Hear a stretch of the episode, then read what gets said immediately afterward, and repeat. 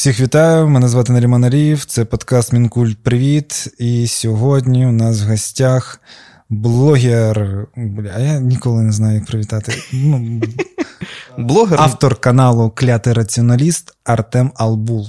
Албул. Блять, Албул, бачите, взагалі не готувався. Ні, все нормально. Албул. Так, да, я завжди думав, що це Албул. Албул. Привіт, Артем, дякую, що завітав. Привіт, дякую за запрошення. Так, ми з Артемом вже трохи розогналися, як то кажуть, і Ця наша передмова буде на Патреоні, тому підписуйтесь, долучайтесь до спільноти. Все, Дякую всім, хто підтримує. Це дуже важливо, приємно. Підписуйтесь, ставте лайки, подобайки, все це. Так, перейшли офіційну частину. Ось ми якраз багато поговорили про речей, які мають мати певну обумовленість, досвід uh-huh. і все це таке. І от навіть ми там зараз в одному чатіку з Албулом, Албулом, блядь, Артемом, я вже бачу, як тебе зайобують тупими питаннями знаючи, що ти маєш знати відповіді на всі тупі питання. Ні, ну давай, насправді, типа, немає тупих питань. Бо, ну, типу, що таке тупе питання або очевидне питання? Це просто питання, яке, умовно кажучи, відповідь на яке ти десь раніше вже отримав. Бо ми не народжуємося з усіма цими знаннями. От, І хтось в якийсь момент просто отримав це знання, і для нього в цей момент подальше циркулювання цього питання вже виглядає тупим. Тому я, як популяризатор науки, ну, типу, давно давно до цього звик. От я я звик і до людей, які пишуть мені під відосами, тю, так це всі знають. І під тим же відео буде 100 коментарів: Вау, я вперше про це чую, дуже цікава інформація, дякую. От, е, типу, тому я знаю, якби я відчуваю і одну сторону, і іншу, і в принципі готовий відповідати на ті запитання, ну, якщо я знаю реально. Ну, ось, в мене, Бо, мене, да, бо мене, я можу не знати. У мене більше питання, що чи не втомився ти, що ну, багато людей просто думають, що ти маєш знати відповіді на ці питання, на які ти не маєш мати відповідей. Тобто, в мене відчуття, що люди такі: я не буду користуватися Гуглом, а буду зайобувати Артема. А в мене відчуття, що тебе зайобують, і ти кожен раз заходиш в Google, знаходиш відповідь і відписуєш, щоб реноме оцього раціонального.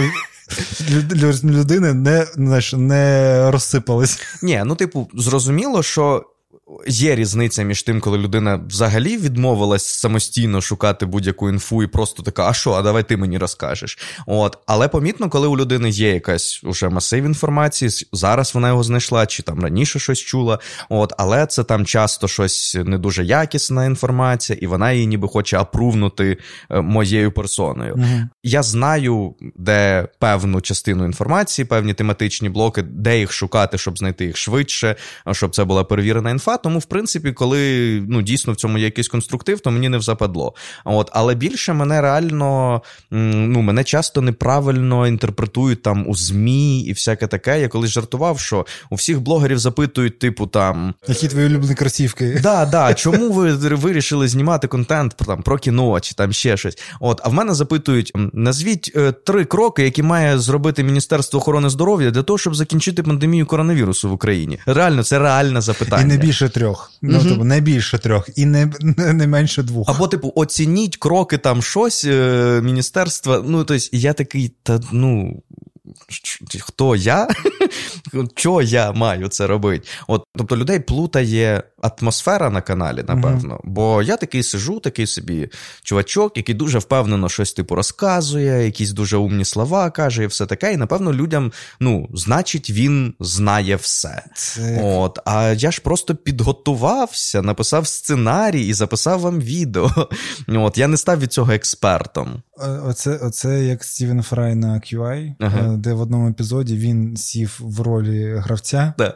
і було зрозуміло, що він ніхуя не знає. Ну, типу, він такий, так мені все прописують. Я ну, душі не їбу. Хоча ну, він дуже розумний чувак. Ну, розумний, але коли тебе ставить теж таку позицію, то ти дійсно почнеш теж херню нести. То різниці між Аленом Девісом і Стівеном Фраєм нема. вже не так і багато. Да, Її нема. Типу. І, ну, і це насправді було досить корисний епізод в цьому плані, щоб зрозуміти, що бо ти теж сидиш, типу, як глядач, блядь, тупий, знаєш, оце, типу, шутки шутять нам, да, типу, блядь, ну що. Так всі можуть. Да, Я я ось, а, ну, коротше, я зараз дивлюсь пару на мільйон. Це мій, guilty pleasure дивитися ось такого роду передачі, самостверджування, скажімо так. І там були якісь конкурс, де були якісь питання, щось. І дівчата мали би на нього відповісти, а дівчата, ой, які тупі, максимально тупі. Але я такий, а а, а глядачу одразу показують відповідь. Щоб я... ти не відчув себе тупим. Блін! Так, так. Я в якийсь момент такий просто прикриваю відповіді, і такі подивимось, типу, ну я ну теж ну, не дурної людини собі вважаю. І я я починаю завісати, типу, я не встигаю думати. Типу, я думаю, ось як маніпулятивно дуже легко людині насаджують, що вона розумніша за інших, бо тобі, блядь, показують відповідь. Mm-hmm. І ти такий, да, це ж, блядь, очевидно. Ну, це, це, це, це, хто це не знає, типу. Да, да. Прикольна маніпуляція. Так, так. Тому, скажімо так, ну я просто бачу, тобі запрошують, і от питання, ось на складні питання, відповідь. От цього в тому нема. Бо як, я не знаю, я просто буквально дізнався там пару місяців тому твоє КВН, КВНське минуле. Ага. Да, Що воно взагалі було. Ага. Да, що взагалі, ну скажімо, канал е, Клятий раціоналіст це щось. Ну, не це мало би виплисти з усієї твоєї кар'єри, які ти будував довгі роки. Да? І не це амплуа. Да, цілком да. цілком можливо, да, що не так пішло. І ти приходиш, умовно, там на культурну оборону, а пацани тебе теж починаються, типу, розпитувати, блядь, питання, які вони просто не гуглили ніколи в житті. Їм цікаво, типу. А ти такий не можеш якби розігнатись, бо, блядь, треба бути підтримувати амплуа, при цьому ще намагатися якось жартувати в рамках. В рамках амплуа? Да, в рамках амплуа. А це тут дуже важко, коли ти маєш бути розумним і смішним, бо якраз такий сміх, він якраз. Я тому покинув стендап-комедію. Я ж, типу, пробував паралельно, вже будучи клятим раціоналістом, mm-hmm. я ще пробував стендапити, але я зрозумів, що писати стендап на якісь е, звичайні теми, там побутові і так далі, мені не дуже цікаво. Тобто я б хотів писати щось більш складне, більш там інтелектуальне, але мого скіла як гумориста уже на це не вистачає. І мене це прям бісило. І я в якийсь момент такий, ну, походу, я не не стендап-комік. От, Боже, і, Я і прям зараз відчув голос Кості Трембовецького, знаєш, в голові. Він він просто не може ніяк е, зібратися. Він смішний. Та він ну, смішний. Типу. Він, він він, дуже смішний. Йому просто треба почати зробити і зрозуміти, що з самого початку не вийде все. Ну, типу, ось, Але ось е, про КВН Терембовецького я все у мене є плани, до цього підводжу. Це як а, мене сильно вразило, коли Богдана Неборак, це авторка uh-huh. подкасту наразі без назви на подкасті зі своєю співведучою Настю Євдокімовою, де Настя згадує про е, Маслякова, а Богдана щиро каже, хто, хто це. це. Я такий, блядь, в яких різних сім'ях ми ну, взагалі в різному світі ми виросли. Я про це написав в Твіттер, і Костя тоді, блядь, як так? Я платив гроші, щоб він на мене дивився. Ну, ти... Да, да. Да, ми платили теж ці взноси всякі. А ти, типу, їздив теж в Сочі, пробувався в цю штуку? Е, Да, да, ми один раз були в Сочі, це був, здається, 12-й рік, щось таке. Це був рік перед Олімпіадою, бо ми були в Сочі, де було купа будівництва. А, ну так, так, так. так. Значить, 12, ну, Хоча да, могло би бути після Олімпіади, але ніхуя не побудували. Да. І, до речі, я не сумнівався, що ми згадаємо цю штуку, бо, е, ну, крім того, що це там частина якась моєї діяльності, я ще вперше, напевно, там. Ну, по-перше, я вперше там побачився з росіянами. Ну, якось. Що вони є? Багатьма одразу. Що це не Житомир? От, І я відчув е, ну, зверхність. Е, бо ми щось йшли. Ну, ми ну, російськомовна так, так. команда, все одно. У нас була тоді одна дівчинка в команді, у якої був такий сільський образ, скажімо mm-hmm. так, з суржиком, е, так би мовити, і все таке. Але ми між собою там говорили російською, все, і ми щось йшли в готелі, йшли до ліфта, і з нами порівнялася якась ще типу російська команда, і вони такі, типу, а ви з України, да? І ми, ну, хтось із пацанів, типу, із колег, типу, так ну, здивувався і каже: типу, а, а как ви, типу, поняли? Ну, щось таке. І вони такі: тю, що, не слышно, що ли?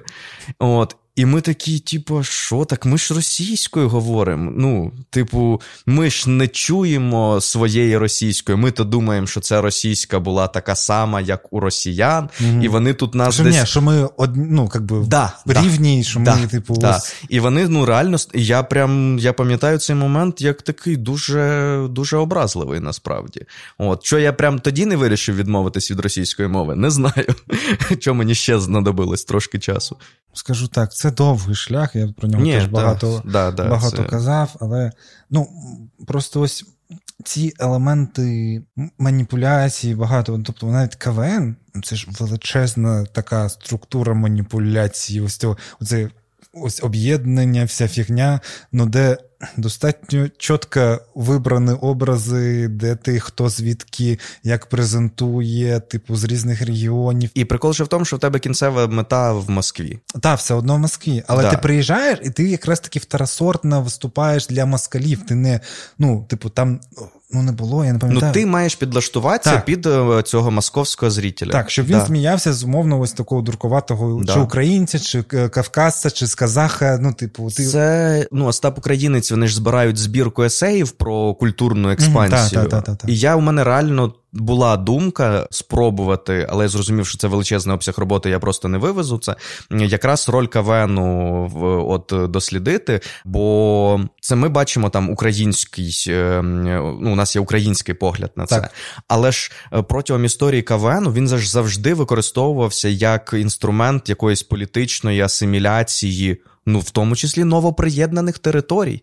От це ми, е, ну тобто я вже навмисне, я вже на той момент не дивився е, КВН майже, але я навмисно погуглив, коли там збірна Крима. Та, та, та, От, І там реально ух, сука, там така бісяча вони були. Їх взяли, типу, гостями на гру, вони відкривали, і там була прям фраза, що, типу, от там щось всі вітають, там цей, а нам остається тільки присоединитися. І там ці москалі, вони всі, коротше, просто бля, да, в залі вони аруть е, просто з цього. От. А, І так само ж Чечня, так. там е, ця Сетія і так далі. Постійно з'являлися команди. І я коли дивився КВН, я цього взагалі не зчитував, будучи там ну, малим ще. От. А зараз ти дивишся на це зовсім іншими очима, згадуєш, і таки думаєш, боже, це ужасна машина, яка діяла і діє, напевно, бо зараз просто давно не бачив нічого. Ну. Вона так зараз більше на внутрішньо їх не діє, тому що, ну, але ось навіть нульові все, типу кажу, ти бачив команду там з Білорусі, ти бачив з усіх, але ти насправді не бачив їхню індивідуальність, ти бачив стереотипи про ті країни, які так. висміюються для росіян. І ти їх так само сприймав через цю призму. Бо ну, якоїсь репрезентації ну, Білорусі Білорусі в Україні не було. Ну, типу, я ну, не знаю, не виконавців, не знаю, ну нічого не знаю. Типу, Ну так, да, це якийсь дуже е, обмежений набір шаблонів. Так, і вони через призму російської оптики до нас. Ну, доходять. по суті, да, да. Мені знаєш, як зараз я все ж чекаю, коли десь е, мені прилетить за якісь мої старі виступи КВН, бо у нас був е, кореєць в команді, і, очевидно, у нас було мільйон жартів про там. Ну, окей, е, до нас зняли всі вершки, типу там просто собаки mm-hmm. і все таке. От, Тобто, це було просто вже мувітон про це жартувати. Але по факту багато стереотипних жартів да, про це було. І ну, це соромно. Ну, так, так. Ну, знаєш, я просто про це, я про це думаю. Ну, від цього важко, о, бо це прості, про, просто, воно на поверхні, і коли ти починаєш, ти завжди хуйню знімаєшся. Ну, типу, тобі головне сам факт розсмішити. Ти не вмієш оцінити ні якість гумору, ні його, типу. Ну, головне, якщо люди сміються, ти будеш робити все, щоб угу. люди сміялися. Бо ну, це це наркотик. Так, так. Так, в будь-якій насправді публічні якісь комунікації, як на мене. Тому Ми ну, любимо, щоб нас поглажувало е, суспільство. Це раз. Я навіть кажу, от там зараз умовно TikTok, Instagram, все це. Я бачу прям категорію людей, які кажуть саме так і те, щоб, типу. Сподобатись більш ширшій аудиторії, так, щоб от, ну, якби стріляти, типу, і все. Ну, тобто за цим нічого нема. А це достатньо поверхні речі. Достатньо поверхні речі. І потім і потім з цих людей, як ми з тобою там теж говорили, требують великого усвідомлення і свідомості, яких ніколи не було. Ну, типу, їм не було не було ніяких зародків того, щоб воно взагалі там існує. Але потім, типу, відповідальність приходить. Ну, як би люди ніколи з, цим, з цією пов'язкою не йшли туди. Ну, типу, вони досить примітивні ідеї сповідували і досягали примітивних, а потім дуже велику відповідальність. Хоча всі ці шакальські експреси, як на мене, ну, типу, дуже непогано. Ну, типу, Це таке, знаєш, переливання крові, щоб організм трохи оновлювався, щоб е, якісь нові все ж таки дискурси з'являлися. Вони всі на цій війні, скажімо, багато несправедливих жертв, угу.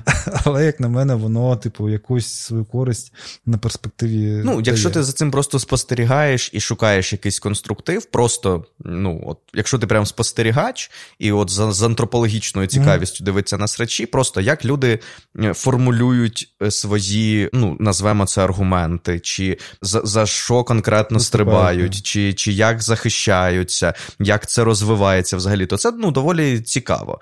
От от поки це там тебе конкретно не стосується.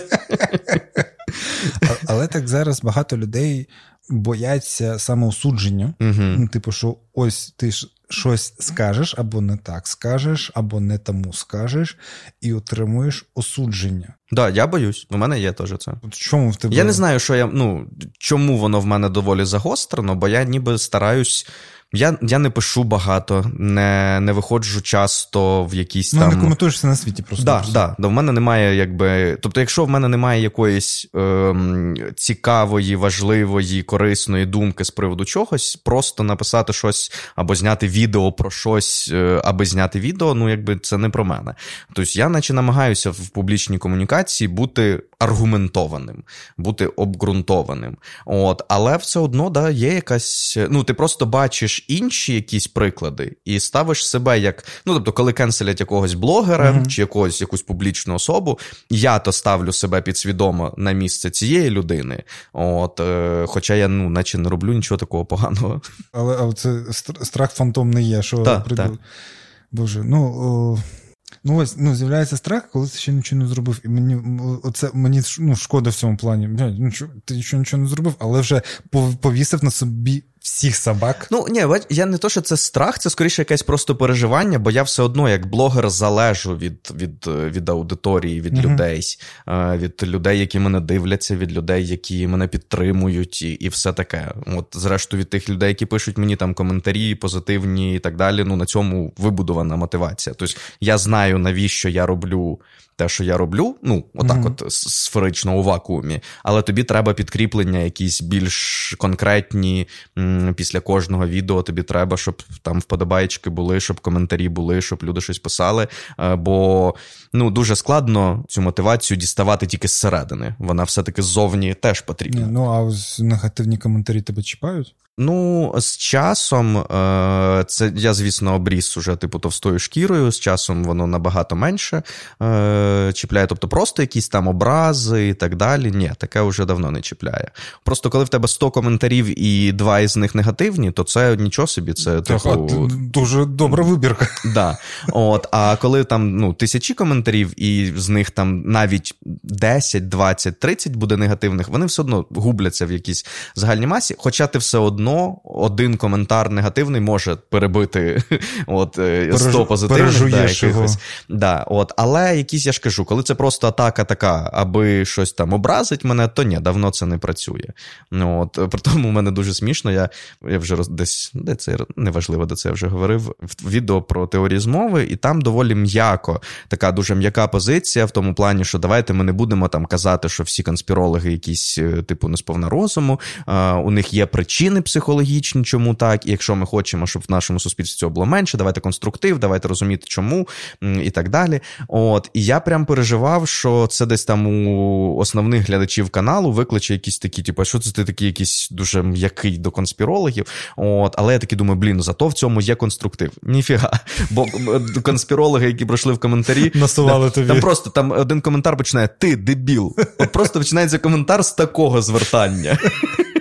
От, І і, і просто якась претензія, ну, ну, наче людина не бачила відео насправді. От, е, Тому, ну, коротше, уже давно негативні коментарі аж так сильно не не задівають. Ну, дай Боже, да.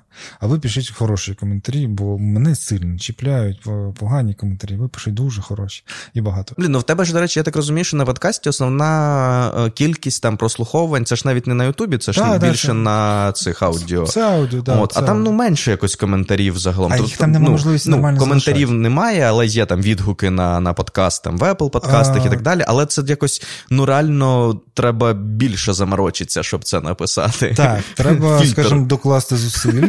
Ну і плюс, ну якби в мене все одно дуже нішовий продукт, називаємо це так. А багато блогерів не не переживають оцей період, е, коли ти нішевий, коли в тебе є якась дуже згуртована е, кількість людей, так, Е, всі всіх люблять, поважають, конструктивно спілкуються в коментарях, і потім стається, коли якийсь ріст, чи поступовий, угу. чи більш швидкий, і багато блогерів м, прям відчувають е, страх і тиск, і хтось і кидає канали, навіть які починають рости. Я пам'ятаю чітко момент. У мене було 800 підписників, е, і про мене зробив допис Антон Синенко, це український да, фізик.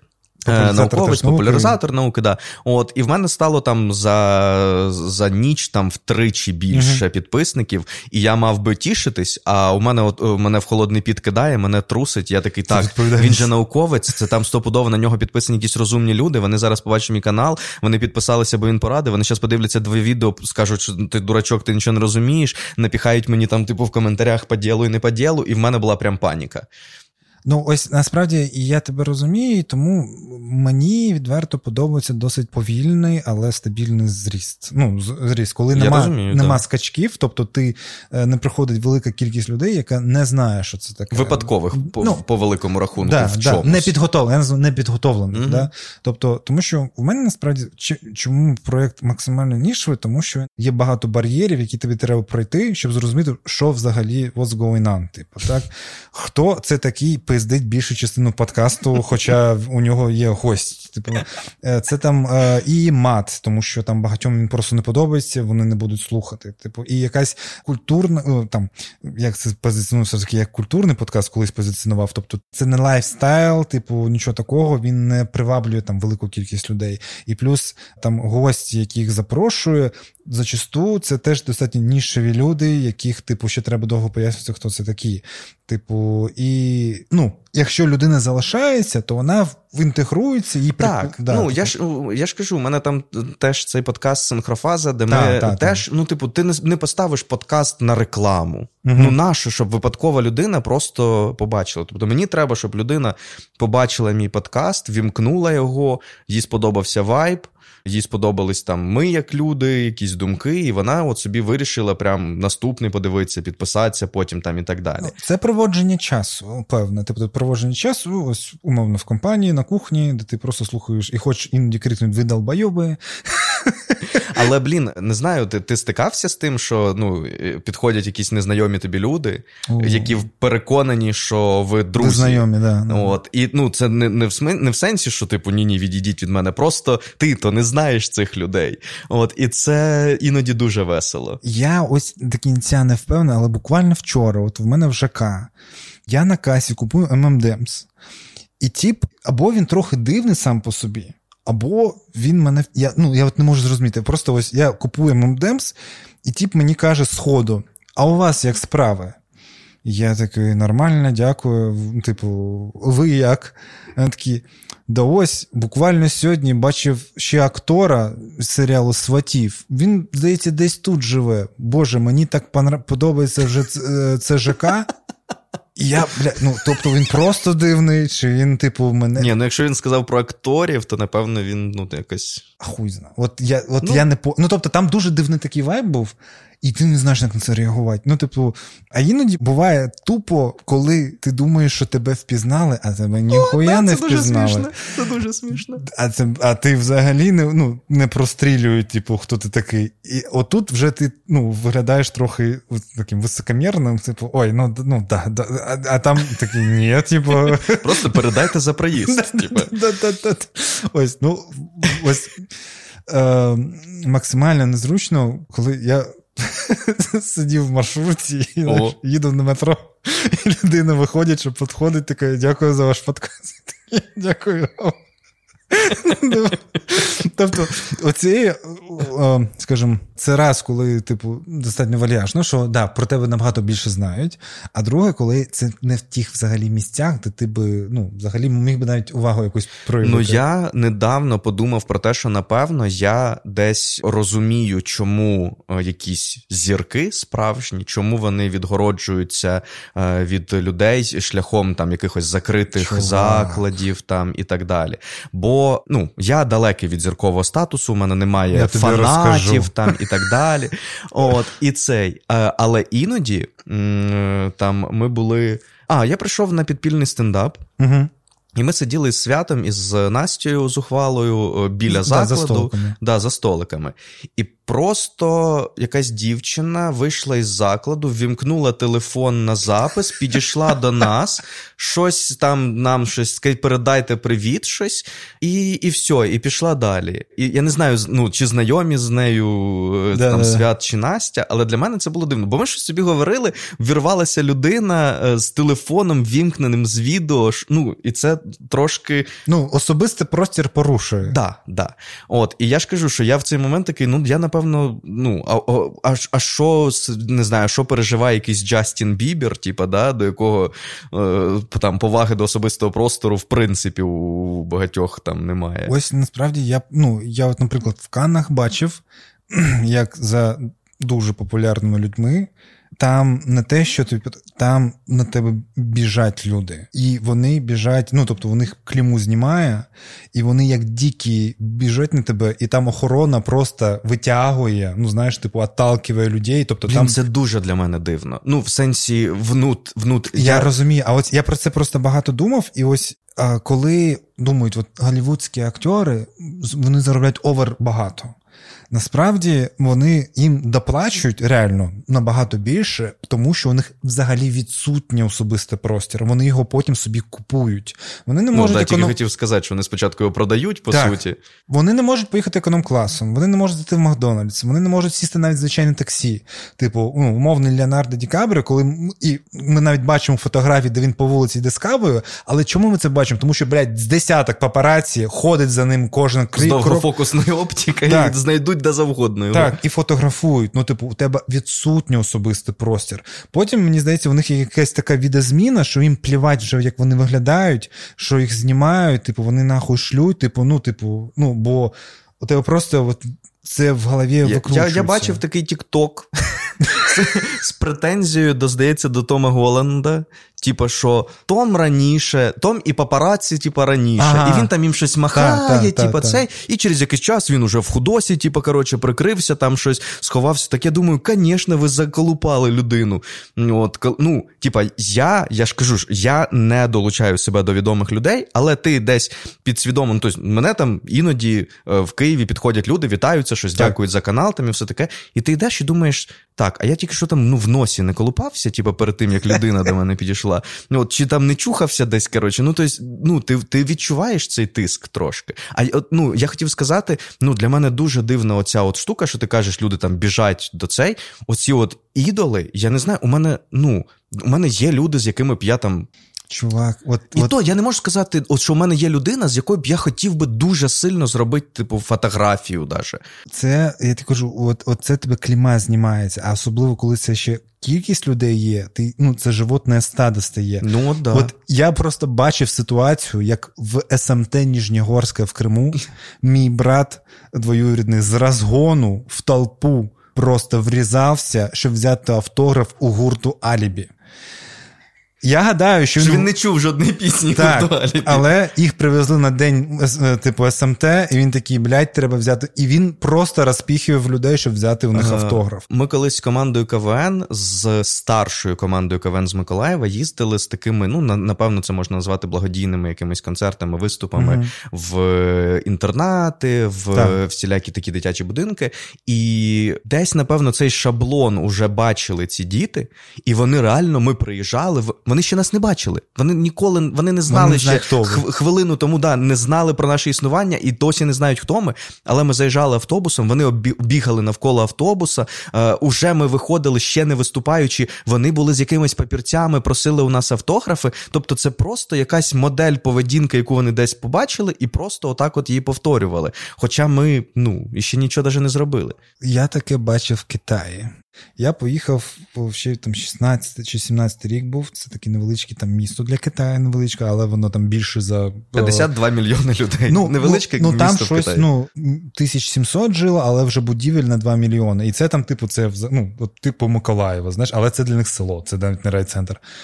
І там це було не туристичне місце, і вони там в цілому ніколи не бачили іноземців. Ну, да, у І ти просто йдеш по вулиці, тебе фотографують, тобі махають, на тебе дивляться, до тебе підходять. Типу, там на, з нами були там дівчата з Нової Зеландії, дві рижоволосі, зеленоочі дівчини. Ну вони там були як не знаю, Кім Бесенджер і Ніколь Кідман. Ну, типу, їм дітей на руки давали, типу, їх запрошували в заклади. Типу, ну все, що ну тобто там взагалі не було проходу. І я пам'ятаю, це короткометражний кінофестиваль, який вперше проводився. Ну тобто. Ну, взагалі, якась херня херньою. Але відкриття відбувалося на Олімпійському стадіоні на 10 тисяч людей. І в нас була там така, типу, доріжка, ну, метрів 150, і, типу, загони, де люд, от ти йдеш. Ну, а, ну це виглядало, як в зоопарк привели, типу, знаєш, білих людей. Ти просто, ну там купа іноземців просто йде, і люди кричать, махають. А ти такий, блядь, ну ви взагалі не знаєте, хто ми. Ну то ми, а ми взагалі ніхто.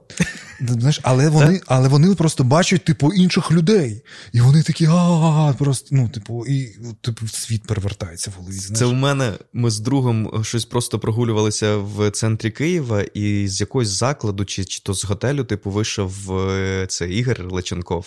Л- Л- Лачин пише. Лачин. От. Чи Лачен, не знаю. Я теж, Просто до речі, не знаю. Албула я вже не Люди, знаю. яких ти бачив тільки в тексті, ти не знаєш, як у них наголоси. Е, і це. І я вперше у свого друга, типу, побачив, він такий. Ого, це е, блін, треба було сфоткатися. І він і він розуміє в цей момент, що це звучить якось по-фанатськи. Типу, і він такий, ні, ну це там, щоб може, там, коли я там буду збирати. Ну він він волонтер теж. От він там можна, типу, використати фотку, щоб людей там Мгм. стимулювати, але звучало це саме отак. І ну, тобто, у мене я не засуджую. Ну, типу, це прикольно, бо мені, коли був фестиваль українських блогерів, е, перший і поки єдиний, ну, от мені було приємно відчути, коли ти е, там на головній сцені відвиступав, спускаєшся і вибудовується черга людей, які хочуть з тобою там перекинутись словом, сфоткатися, щось сказати і так далі. Ну, це приємне відчуття. І я ну я вдячний, що є такі люди, бо я б так не робив. У мене немає От, цього. от Артем, не зарікайся, просто кажу, коли ти опиняєшся раптом там, ну і з тими, кого ти взагалі не очікував побачити, ти Я починає думав про це. У мене просто так, я просто О, в тебе було да, таке? Да.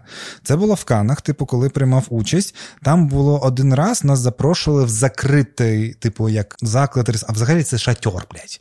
Закритий шатьор на вечерю, де вечерюють всі зірки кінофестивалю. Тобто там охорона, там тільки по спискам, там не можна. Ну, тобто, це їхній особистий простір. І нас туди теж там на одну вечерю запросили.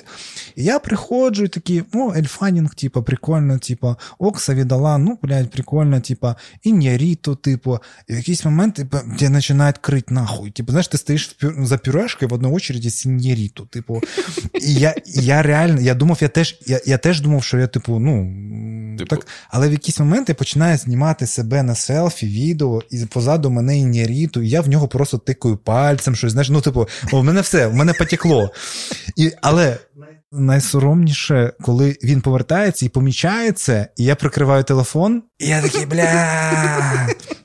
Знаєш, як соромно, типу, ну, максимально соромно. Ні, я допускаю, що в мене може, типу, поплисти. Ти просто не От, уявляєш, Я маю на увазі, що я е, складно уявляю, щоб я докладав активних зусиль, от Мгм. біг кудись до когось, там, знаєш, як після концерту біжать там десь до гримерної, ну, от, щоб там побачить когось стоять в чергах там і так далі. Я думав, і до речі, дуже смішно, що я сидів колись і перебирав от якихось відомих людей, з якими я прям от хотів би, напевно, Мгм. все-таки сфоткатися. Сказав, що прям там, в принципі, не з ким. Але тоді я, в принципі, такий, блін, от з Стівеном Фраєм я б хотів, типу, сфоткатися. Mm-hmm. Тобто він ну, для мене достатня така якась величина. От, Але якби треба було стояти 10 хвилин в черзі, я б не стояв би. А у вас є, мої любі слухачі і майже глядачі, можливість прийняти участь в розіграші. Оце ми підвели! Інстекс фотографії, селфі моєї з Артемом, з нашими підписами, і щоб у вас на пам'ять було такий артефакт. Тому в описі шукайте посилання та приймайте участь в розіграші. Таким чином ви отримуєте, підтримуєте проєкт та можете отримати таку собі згадку на пам'ять. Бач, я професійний подкастер. Всім здається, що в мене нема логіки, але вона є. Я 30 ну, хвилин під, підводжу ну, до розіграшу. А я реально виходить, я 30 хвилин їхав, щоб сфоткатися з тобою. Розумієш? Рівень. Як, я, як я вміло продаю ну, речі. Ну. Ой, так, давай давай нарешті повернемося, бо думаю, у мене ж все таки є концепт цього сезону під назвою Портрети. Так, де я намагаюся людей з різних регіонів, з різними досвідами, трохи їх розкрити і подивитися на те, що відбувається в різних точках нашої країни. Ти сам з Миколаєва. Миколаївщини. Миколаївщини. А звідки з Миколаївщини? Село Вознесенське, Вознесенського Ми там району. знімали! Серйозно? Да! Ні. Да! Ринок в моєму фільмі. Вознесенськ. Так. Серйозно? Так. Додому ринок, це Вознесенський ринок. Блін, а він мені ну, видався таким. Я жив в типовим. Березці, блядь. А, ого, ти такий блатний. Блат... Найблатніший був Ахтем Сітаблаєв, тому що ми сказали, ми вам зробили найкращий Блін. номер, а номер для молодят з охуєнно огромним серцем кроватью, блядь.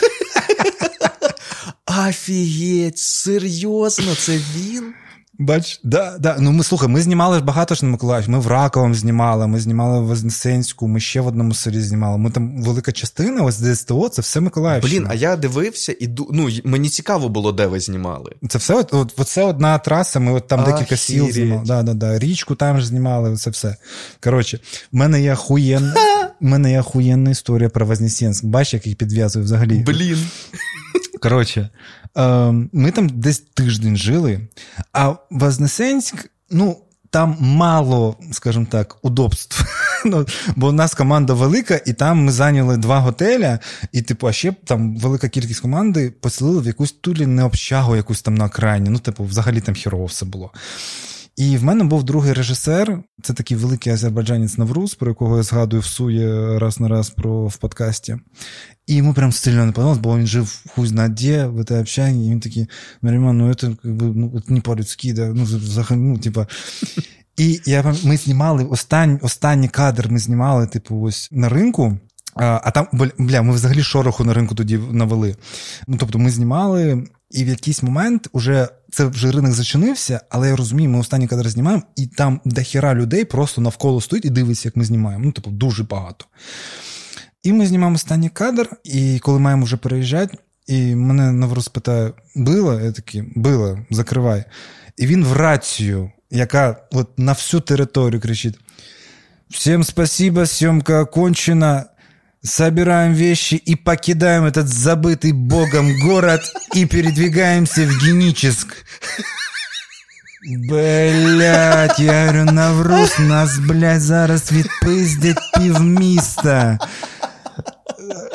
То я такий, блядь, ну, ну, Ось, ну, е, ну, було, було прикольно. Ми там, коротше, це вже може не для подкасту, але реально е, топове місто. Я коли ну там ж його намагалися теж захопити на початку Мгм. е, війни. Він там відбувався, Я прям сильно вболівав. Ой, тому, тому я чудово навіть знаю, звідки ти. Вау, вау, Да, вау. да, ну це село, от, ну, місто Вознесенськ, Так. а, а траса в бік там Кривого Рогу, 20 кілометрів від міста приблизно. Оце там моє село невеличке, яке теж називається креативно село Вознесенське. А. То місто Вознесенськ. Ну, у мене там бабуся, я, типу, ну, багато проводив часу А, тобто я не те Вознесенськ. Ні, ні, ну це, це те саме, все якби дуже поруч, і ну, ринок для мене ну, свій. От там. От, блін, прикольно. Да, да, ось ось так, такий підв'яз, і знову ж таки я розповідаю історію за тебе. Ні, це прикольно. Так, ну, Я просто ще сам Миколаїв для мене не останнє місто, тому що я там був прям декілька-декілька разів. Ну, разів п'ять, напевно. У мене дуже хороший друг, звідти, з яким навчався, він зараз в Азові служить, і ми там теж допомагали, збирали. Ось, я там навіть короткий метр знімав, щоб ти розумів. Ну, типу, да, ну, типу, я прям місто для мене дуже цікаве. І там ну, дуже цікавий свій вайб, скажімо, місцевий. Є таке. Такі, Я був в таких полукримінальних кругах. І і таких там достатньо багато, як я зрозумів. Ну, да, є стереотипні, тобто я знову ж таки, як місцевий кавенщик. Так. От у тебе завжди має бути якийсь, як умовно, не знаю, Троєщина mm в, в Києві. Ото в Миколаєві це був, типу, водопой. Uh-huh. І е, Октябрьська, так зване. От е, мікрорайон Жовтневий, ну якби Октябрьська. Всі знали, що це такі окраїни, де, типу, бандіти. От. Хоча насправді ну, бандити були рівномірно розподілені по місту, більш-менш рівномірно. Ну просто я не знаю, я це буду тупо формулювати, бо скажу, історія в мене закінчилась. Ну, Миколаївщина. Що що таке Миколаївщина? Ось в, в твоєму розумінні? Блять, дуже тупе питання. Але давай спробуємо розогнати і там давай, вже давай. Е, спробуємо знайти більш конкретне, конкретні речі. Ну, із таких якихось спостережень е, по Миколаївщині, е, напевно, треба виділити велику, як на мене, різницю між областю і типу містом. Угу. От, От місто Миколаїв дуже сильно відрізняється від того, чим є Миколаївська область. Це стосується і мови, тому що Миколаїв дуже сильно зросійщений був завжди на моїй пам'яті. А область, ну, в області не говорять російською. Оце я теж пам'ятаю. Що От е, в області говорять чудовими південними діалектами, е, не без е, з якихось русизмів, росіянізмів і так далі. Але це була своя мова. Мало того, насправді на територію Миколаївщини, здається, це там Кривоозерський район і так далі. Туди заходить південно-західний говір. Угу. Тобто, у нас є три основних е, говори, от е, і от південно-західний він теж зачіпає. І це дійсно відчутно. Я зустрічався колись з дівчиною з Кривого Озера, і ну, її мова відрізнялася від моєї, хоча там територіально ми не так ну, в межах там однієї області от були. І оцей вплив, звісно, він відчувався е, з російщеного Миколаєва. Тому що коли ти. Я пам'ятаю, у нас в школі завжди був оцей прикол. Ми тягнули дуже сильно прикол з випускників, які їхали в Миколаїв, а потім mm-hmm. поверталися в село і починали говорити російською. І ми просто так. Ну, це такі були. Ну, тобто ми о, все, от слово «гарадський» Да. Воно звучало як образа. Типу, ой, хто це у нас такий городський уже, що та по-русски. От, е, І це був такий прям ну, момент стьобу. А потім ти сам їдеш в Миколаїв. Там, ну я вже багато разів розказував цю історію. Там мені дівчина, яка мені подобалася, каже: А ти будеш нормально розговаривати? Серйозно? Да, да. При тому, що, блін, вона з Рибаківки. Бля. Вона з Рибаківки, я з Вознесенська кого. От, І вона, ну, типу, вже говорила російською, і така, типу, а я своїм, ну там, як як говорив в селі, так там і говорив, це другий курс був. Тобто я рік насправді протримався, ну, абсолютно з тою ж мовою, mm-hmm. з якою я приїхав. І потім, да, тобто це просто була симпатія, така доволі без без зворотнього зв'язку, насправді.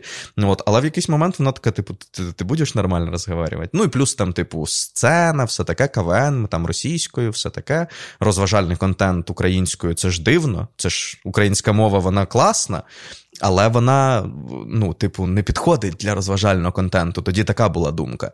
Типу, я завжди любив українську мову, але в мене була оця дебільна штука, що е, розподіл е, сфер. Угу. Ми, коли нас запросили на місцевий канал, е, на ну те, що зараз філія Суспільного Миколаївська, а тоді це був просто телеканал Миколаїв, нас запросили, типу, вечірнє шоу, типу, робити. І ми такі: ну, якщо на русском, то да. Ага, навіть так. Бо, бо, типу, бо ми, нам тоді здавалося, що українською це буде звучати як офіційна якась просто телепередача. От, А от таке щось для людей треба робити російською. Да, був такий дебільний наратив, який от нам десь Ну, я навіть не я не можу сказати, хто у мене його виховав. Це, це, це Він такий невидимий да, просто був. Це, от, це і ми його взяли. Не, це ніхто конкретно не робить. Це от вже коли воно устоявшееся таке поняття. Ну, Насправді причина була в тому, що весь контент розважальний, якісний, який ми тоді дивилися, він був російською. От і все. Тому нам складно було уявити інакше щось. От було мало амбасадорів української в цікавих нам тоді сферах. Ну, ти кажеш зараз про 10-11 рік, так? Якщо е, Ну, да, рані... ну, да, да, в принципі, да. Ну, да, ну тоді в цілому, ну, файна Україна, може, тоді була, не знаю. І, і то, то це це і звучало, то, тобто то звучало українська так. в ній звучала як якийсь виразний засіб зокрема комічності. І і це була калька знову ж таки з російської, яка сприйм... Ну, сприймалась, хоча російська це калька з англійської, але про це да. мало хто знав взагалі. Да. І Little не... Britain ніхто не дивився. Ніхто не бра... угу. не бачив. Да. Тому ось у нас ця штука, що ми вважали завжди перше, перше джерела, типу російські. Угу. Хоча, блядь, ну... Блін, ну ти, ти ж ходив на хто зна шоу, та, їм та, же та. досі пишуть, що ви украли формат у якоїсь російської передачі. У них там є свої типу варіанти. Хоча це типу, е, те, ну, варіація на тему QI, е, яких в усьому світі купа, але люди не знають про них, знають про російські, і прилітає за це, типу, українському проєкту. Ось так, ну да, тому треба швидше піздіть, блядь, за Я згод... ну, Ні, давай так. Треба визнати, що часто дійсно щось на український ринок приходило через посередництво ні, так російського. Так, так і було. Так і було. Ну, от, Тут ну, я вірю, що мус знав QI. Та, та знав. Ну просто, знаєш. Часові рамки ще важливі. Ні, да, часові, коли? часові, але просто я так скажу, що навіть для. Інтеграції чогось в український простір спочатку воно могло повинно було б устоятися в російському, і тоді сказала: ну це тепер ми можемо. А типу, навіть якщо б хтось раніше би за Росію прийшов би сказав стендап, ахіренна тема, сказав, ой, блядь, що у це? нас не зайде. Да, ну це а от коли в Росії зайде, о, тепер ми готові. Типу, ну тобто така верифікація через все одно все така оптика через Росію да, була. Навіть якщо ти ти вже безпосередньо щось споживав і казав, бля, ахірена тема, вона може зайти. Такий, ой, ну блядь, ну типу, бо все одно цей погляд був на Росію. Ну, слухай, блін, блін, якусь думку хотів сказати, вона навряд чи була розумна, але не зважаючи на це. КВН, КВН. От я б хотів би все одно про КВН поговорити Давай. як про такі ось теж комунікацію, про, про як ком'юніті. Що ось як елемент можливості реалізації. uh Типу, бо мені здається, якраз такі, ну, ще ті роки багато людей не розуміло, де вони можуть себе проявити. І тому багато з них йшло в КВН, тобто якимись дуже окольними путями, щоб показати, що вони щось вміють, особливо в гуморі. І ось починали з самого самого низу. Що як, що, що ти привело в КВН? Називаємо це так, давай. Та ні, мені подобався гумор сценічний, е, типу, прям з маличку. От Спочатку це був якийсь типу аншлаг, кривозеркало і все таке. Тобто я дуже травмований цим всім. Та ми всі, блін, ну, ну ні, я просто дуже активно. Я сам шукав можливості це все побачити. Я щось вчив на пам'ять, виступав в школі з якимись монологами Єлени Воробей. Ну, от, е, і всяке таке. Е, потім, е, ну реально, це дуже смішно, що подальші мої там не знаю 10-15 років життя визначило те, що вдома з'явився диск, двосторонній dvd диск з КВНом. Там було реально сезони, починаючи з 2005 року. Е, вища ліга декілька сезонів вперед, і прем'єрка теж відповідних mm-hmm. років. І от я я досі вімкни мені будь-яку цю гру, і я буду тобі за кожною командою договорювати всі жарти. Мало того, я буду. Я, е, е, Деякі виступи я бачив настільки багато разів, що я знаю в чому буде вдягнений глядач, якого покажуть після якогось там конкретного жарту. Що там покажуть смішного чувака з якимись зубами великими, чи чи ще щось. Ну тобто я це дивився мільйони разів. Е, спочатку я дивився, просто сміявся. Потім я дивився, щось брали. Ми там в школі показували якісь сценки.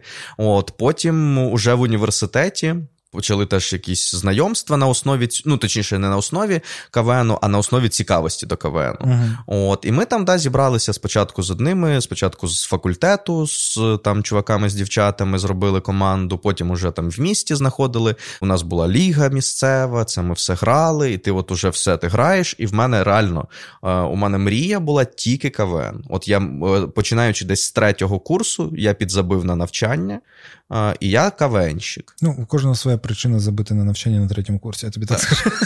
Я я, я собі все довів е, в рамках університету, бо я я був, типу, в сільській школі, топ, е, золота медаль, е, все як типу положено, один відмінник у класі. Тобто я відчував якусь свою перевагу mm-hmm. в цьому плані. Прийшовши в університет, я такий: ну все, закінчилося, ти тепер середнячок, аби не найгірший взагалі в групі. Тобто я себе дуже сильно попустив, а потім е, якось ну, все одно повернувся до цього. Не останню, не в останню чергу зіграло те, що не так багато хлопців було на філологічному факультеті. От, Тобто нас все одно виділяли. І мене це, типу, повернуло. Перший семестр у мене такий був все одно там турбулентний, але на стипендію я закрив все таке. Потім я закрив на підвищену стипендію на всі п'ятірки, став старостою групи, і я такий, ну все, мені, типу, ну внутрішньо доводить, що я в рамках університету теж можу щось значить, більше мені не треба. Я тепер буду собі займатися своїми речами. От, І я оцей КВН, я прям геть перестав в якийсь момент ходити на пари. Ми їздили там в інші міста, в Харків їздили виступати, е, Київ, е, все таке. І ну, це була дуже нав'язлива ідея. От. Боже, це як наркотик. Е, це страшно. І знаєш, в чому прикол? У мене зараз брат на 7 років молодший, ніж я, і він, коли вступив тут в Києві е, в цей вуз, е, в, ну, да, в вуз, в цей авіаційний, в НАУ. І він теж нам почав там студвесна, КВН і так далі. А потім ми з ним щось. Це був його перший курс, здається, ми щось з ним зустрілися. І він почав мені говорити, каже, що там КВН, все таке, але я чітко знаю, що це там не справа на все моє життя, і це я такий, Боже, який ти розумний, який ти, наскільки ну, йому допомогло те, що я це все mm пройшов, і він одразу усвідомлював, що це ну, для мене КВН був ну, життям. Типу, я я думав постійно про жарти, як писати їх, що що е, я дзвонив, коли ми роз'їжджалися з пацанами там на якісь канікули. Я кожного дня ми на телефоні щось накидували, якісь розгони, там щось цей. Я постійно думаю, я постійно або дивився КВН, або придумував КВН, або думав про КВН. От це жахливо, насправді. Феномен КВН він має свою особливість, тому що він дійсно, типу, об'єднував людей якоюсь ціллю. І таких було, було достатньо. Таки, да. Таких було достатньо. Як на мене дуже вчасно, як би там не було, е, з'явилася Ліга сміха після 14 100%. 100%. Тобто вона змогла акумулювати велику кількість українців в Україні, які, незважаючи на те, що вони там до цього всі грали в КВН, всі їздили в Сочі, все це таке, їх, типу, залишили в країні, дали їм хоч якийсь ефірний час. І так, е, ну, там рівень став дуже сильно просідати вже там після другого, третього сезону. А реально закін... насправді якби це не да, закінчилися команди, у яких був досвід. Да, досвід Кавенівський, от, але він був. А а ну, доморощені лігасмішні команди, ну, на жаль, вони ну, в моїх очах поступаються якістю переважно. Поступаються, але я просто зараз навіть бачу, скільки людей звідти вийшло в різні формати, самостійні, там соло, скільки коміків і ну, цікавих. і як на мене, воно має А знаєш чому? Тому що в КВНі ми хотіли досягти успіху, але mm не розуміли, який це буде успіх. Так. І ну, він був настільки примарний, настільки міфічний, що от він просто якийсь от такий ефемерний дуже. Uh-huh. От, тобто, да, ти хочеш попасти в вищу лігу, щоб там, типу, ефіри, все таке. Але як ти це монетизуєш, як ти це. Да, понятно, що ти можеш брати за свадьби більше грошей там і все таке. Але саме з творчого ну, цього ми навіть не знали, там, що там когось беруть авторами, когось беруть там телеведучими. Ми цього не знали, але ми ми думали, що це якась автоматична історія. Ти туди доходиш і все, і, життя і склалось. Да, да. От, е, І нам ну, якби не було якихось старших товаришів, які сказали, ні, чуваки, так типу не буде. А Ліга сміху в цьому плані, е, все-таки мені здається, люди, які йшли в Лігу сміху, вони якось розуміли, що це просто певний трамплін, е, створить собі якусь впізнаваність, і далі там уже щось щось, щось робити. Ні, Ну, з'явилися просто ще інструменти. Да, можна зробити ютуб канал після так. цього. і... Ютуб канал, стендап, що завгодно, Тікток, типу, да, ти можеш безумовно. йти в, в, в соло. Типу, OK, та навіть багато хто потім в авторських групах працювали. Ми бачили там багато проєктів теж 95-го кварталу, де просто вони шукали собі в частності в Лігі сміхи да. авторів і акторів, і потім це використовували. І, типу, можна по-різному сприймати там якість або якість гумору, ну, все що завгодно. Але якийсь трамплін потрібен. Не з'явиться умовний гумор ні з чого, або можливості його творити, або розвиватися. Ну, те ж саме з кіно, просто я завжди перекладаю на кіно. Типу, ну тобі потрібно познімати херню або не такої там якості, щоб в чогось навчитися. Без цього ні, нічого не пройде. Але якщо в тебе немає майданчиків до цього робити, то ти будеш їздити в Москву, тому що тобі там будуть пропонувати ці майданчики, як би там не було. Ну, Типу, ми бачили це після 2014 року, як багато людей е, все одно їхня мрія була в Москву. Uh-huh. Тому що там гроші, там все, типу, ой, здесь все містечкове, здесь все не так, здесь це не то. Типу, тому альтернативи дуже важливі. Ну, тобто, їх якось переманювати. Ой, таке. Я, ну, Вибач, просто щось. Я просто радий, що багато людей була можливість себе знайти в в перспективі. Так, ні, ну тут е, роль Ліги сміху, да, я не не заперечую. Так, так. Щось про Миколаївщину якось так от дуже швидко Якщо чесно, ну типа, мені складно говорити е, про про Миколаївщину, як, ну не знаю, з якоїсь. Бо я, ну, ти там зсередини, і в тебе це просто там твоя реальність. Я не знаю що із цієї реальності є нетиповим, цікавим, чи чи якимось яке заслуговує обговорення. Ну, от, Оце на, завжди на, складно. Навіть сам факт, тому що кажу: ну, я от був в Миколаєві декілька разів, і потім вже був в області. Кажу, я я помітив цю різницю. Бо ти приїжджаєш в Миколаїв, це прямо радянське радянське місто. Ну, типу, ти не відчуваєш в ньому, а, як сказати не відчуваєш, ну в ньому нічого українського ти не відчуваєш, нічого прогресивного особливо не відчуваєш. Ти просто проїдеш так, типу, воно дуже він теж дуже длінне місце. Місто. Ти зустрічаєш Макдональдс, десь на середині шляху, і далі їдеш, і блядь, все. Ну, типу, ну до речі, у мене вже не асоціювався Миколаїв е, ну там останніх років, і навіть коли я, в принципі, там з десятих mm-hmm. років там був, уже не асоціювався прям з радянським містом. А в дитинстві, да, коли ми їздили, да, асоціював. Ну тобто я не знаю насправді, що таке радянський союз, слава Богу, ну візуально так. я не застав це по часу, але от якийсь такий вайб був. А далі це було от все все-таки. Блін, я навіть не можу з чимось це порівняти. Е, ну, це було таке зросійщене, но вже більш, типа.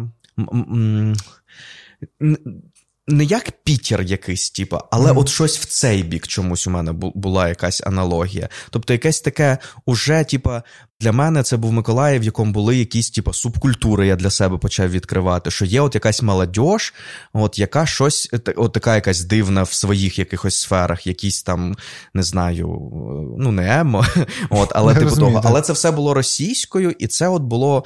Типу, для мене багато чого нового, і воно одразу було російською. Ну, а навіть так. А чого ти там залишався ось ну впритул до широкомасштабного вторгнення? Слухай, ну я, по-перше, доволі довго, ну, напевно, ну, мене це затягувало, мене це асимілювало. Я хотів стати частиною цього всього, ну, цієї прогресивної молоді якоїсь Ні, ну, як знаєш, за, ну, на, на рівні Миколаєва. Ну да, ну багато що про, типу, ой, що тут робить, поїду в Київ, не знаю, типу, так, ось там, тим паче, це якась в тебе вже канал був немаленький, вже якась типу. Ні, ну якщо говорити на о, прямо останні, там, ну, умовно, 2022 mm-hmm. рік, то ну, такі думки були. У мене були думки, як прям вже оселяться ґрунтовно в Миколаєві. Ми там думали про квартиру купувати і все таке. От так і трішки були думки про Київ і так далі. Зрештою, мені ну мало різниці, звідки вести блог. Насправді. Я не, ну, тобто, mm. ну, що тебе залишало там? Ну скажімо, ти от... звичка, звичка. Е, просто е, декілька друзів, з якими ти можеш кожного дня побачитися. Е, якийсь устаканений просто уже спосіб життя. Плюс Знову ж таки, коли там я став full-time ютубером, е, прийшла якась типу фінансова, більш-менш, е, ну я не можу сказати, скоріше не стабільність, а просто зростання. Uh-huh. Бо стабільність це таке в, в блогерському сьогодні, так, завтра інакше. Але ну, типу, стала якась кількість грошей, і в Миколаєві з цією кількістю грошей було суперкомфортно. Uh-huh. От я ж кажу, що десь в грудні місяці я прям трішки парився про те, що якось занадто добре у мене все в житті. Да, да. От. І я розумів, що в умовному Києві з тією ж кількістю грошей буде вже не так комфортно. От. Тобто, це теж був один із аргументів. Але це просто був якийсь. все одно нерозуміння, а як воно буде інакше, десь якесь небажання щось так кардинально змінювати. От, Але, зрештою, змінив, нехай і під тиском обставин зовнішніх, і та нормально. І просто в мене ця думка, яка прийде час нашої перемоги, і там, де окупують Крим. Я думаю, чи зможу я туди повернутись? Наскільки я зможу туди повернутися, так скажемо, да? чи зможу я там жити? Бо насправді ось думаю, ось там зараз я проживаю у Львові. Тобто мене не теж не тримає фізично якась територія, в мене немає офісу. Типу, я можу робити з різних ну, там, свою діяльність.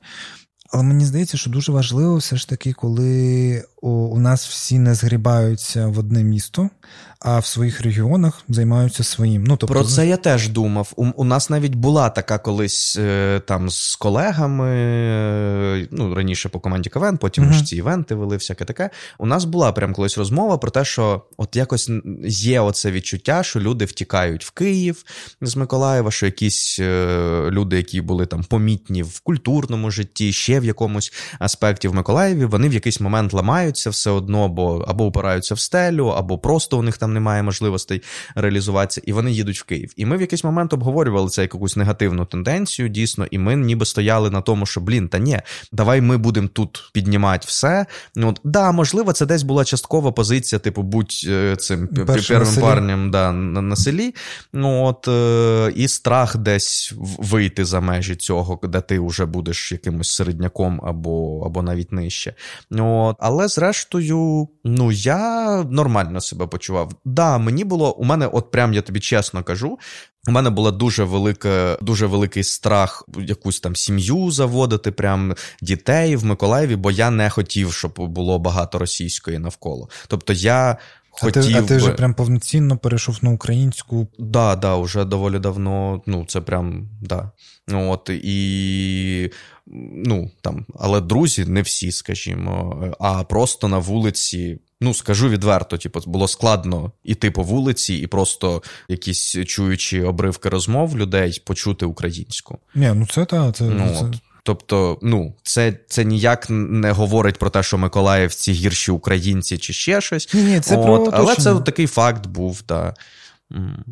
Я просто я це відчув після 14-го року. Ну, типу, в мене до того я там їздив, пам'ятаю, там в Харків, в Одесу, в Львів, і та, і там в мене були знайомі та друзі, які були безпосередньо проживали там. uh І після 14-го, ну, типу, пішла криза, ну, типу, почалися військові дії, але почалася криза. І я, і я ось якось на очах мене за пару років. Або хтось, е, вони е, частина скатилась в Київ, частина їбанатів в Росії їбанула, і ще частина за кордон. Uh-huh. Типу, і я приїжджаю в Одесу, а мені вже немає умовно з ким зустрітись. Типу, всі люди, які там тусили, які чий вайб був. кстати. Да, е, є такий прикол, що я десь навіть в якийсь момент почав уникати якихось контактів з знайомими по КВН і mm так далі. Бо ну якось так виходить, що переважна більшість, ну будемо м'яко говорити, їхня якась громадянська позиція і так далі відрізнялась від моєї. От скажу так. Тобто я не скажу, що це там були якісь поголовно сєпари чи ще щось. Але не все От, так однозначно. Але да, але да. От, Типу, і, і українська сторона теж молодці, звісно. От, І я от цих розмов усіх, якби я розумів, що це ні до чого не не призведе. І, Ну, А потім, там, коли десь е, уже ти бачиш, що якийсь там чувак, з яким ти колись грав в КВН, він балотується в е, міськраду там від партії Шарія, от, типа, чи ще щось, і і ти такий: о, як все насправді е, змінилося в цій тусовці. Ні, тусовки я більше про те, що ну от якась активна молодь повиїжджала там ще на початку нульових, умовно, Дніпро, Харків, це були прям руші якоїсь української типу музики, такої Індії. Uh-huh. Типу, Одеса була теж там своя наповнена. В якийсь момент ну навіть багато людей зі Львова переїхало в Київ. Тобто воно якось дуже централізувалося, як на мене. Ну, це моє може ну, дуже знаєш, до речі, е, я не знаю, як зараз війна вплине на це, е, але от ютубери були дуже розпорошені. Ми завжди сміялися, що е, якісь типу топові українські ютубери, там Тайлер Андерсон із Запоріжжя, е, Лір з гуманітарки з Мелітополя. Е, е, там, Та-та. Я ще себе раз і причислив до топових українських ютуберів, але там, ну, умовно, клятий раціоналіст з Миколаєва.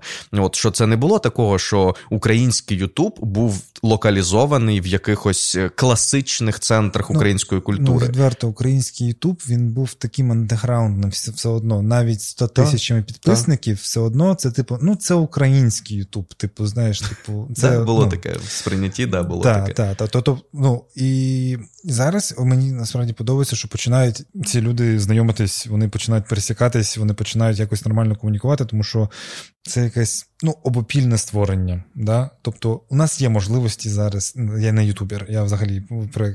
Як про м, суспільство комунікувати, не знаходячись в одному місці. Так, Да, да, і- зараз легко. Так, бо все одно до, до війни, мені здається, все одно всі якось жили дуже автономно.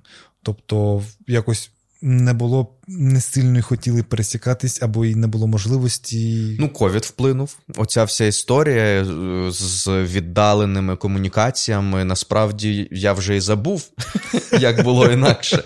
Бо реально ці всі онлайн. Ну тобто раніше, якщо якась типу двіжуха, то це десь якийсь збір в Києві, у Львові, якісь Мгм. там журналісти тусуються, освітяни тусуються, там ще хтось. Ну, От, а потім це все переросло в типу в онлайн, і воно ну втратило багато чого. Бо. Втратила. Ну, я не можу сказати, що там, якщо ви не побухали після події, то все ж це якби ну, не рахується, але ну, якась розвіртуалізація, вона все-таки це інакше, ніж просто по зуму поспілкуватися. Це, ну, це насправді дуже інакше. І як сказати, ну, особисте спілкування, воно дає все ж таки створює відношення. Да? Бо, наприклад, я там один раз здається, подкаст записував по зуму. Хуйня. Ну, типу, я не знаю, як ви записуєте насправді свій подкаст, це дуже важко. А ну, ми тип... у нас тільки два випуска записаних по зуму, насправді. а ви сидите в одній кімнаті чи що? Ну, переважно, да. Блять, по вам ніхуя не замітно, що ви сидите в Там є дуже смішні моменти, коли е, це тому, що в нас немає третьої камери загального Ну, це плану. так. Я її спочатку, ну, в другому там Ні. сезоні вона з'явилася в деяких випусках, але є моменти, коли ми сидимо, і я поправляю Денису мікрофон, отак от просто, і люди в коментах іноді просто Як? як твоя рука опинилася у нього в кадрі. Ні, я реально думав, що у вас, типу, ну, боже. Як да, ми записали сила монтажа. буквально е, два записаних із тих, що опубліковані. Один записували недавно, е, якась параша вийшла, не будемо його публікувати. От ще в мене не записався, е, не записалось відео, половину подкасту. Ну, коротше, весело. Класика. Класика. Блін. Ну ладно, тоді. А так він, ну, ну, типа, е, Діса, Денис, мій колега подкастер, то він приїздив з е, Одеської області до мене в Миколаїв. Ми записували. Я тобі кажу, по вашим відосам це взагалі не було зрозуміло. Типу, Да? ну я не, не все бачив, але в мене було відчуття, що ви реально на дистанції це записуєте. Ви, типу, намагалися зробити спільний фон, щоб воно типу грало, але кожен сум, я такий, бля, оце пацани заморочились, звісно. Бачиш, як воно виходить, а ми не заморочились насправді. От. Е, ні, я ж кажу, що потім в якийсь момент з'явився, з'явилась третя камера, третій план, де видно, що ми сидимо в одній кімнаті. От, е, і, ну, вже тут в Києві я був, то, типу, Діса приїжджав сюди, ми декілька записали. От тут. Ну, блін, він не може красиво знімати е, вдома.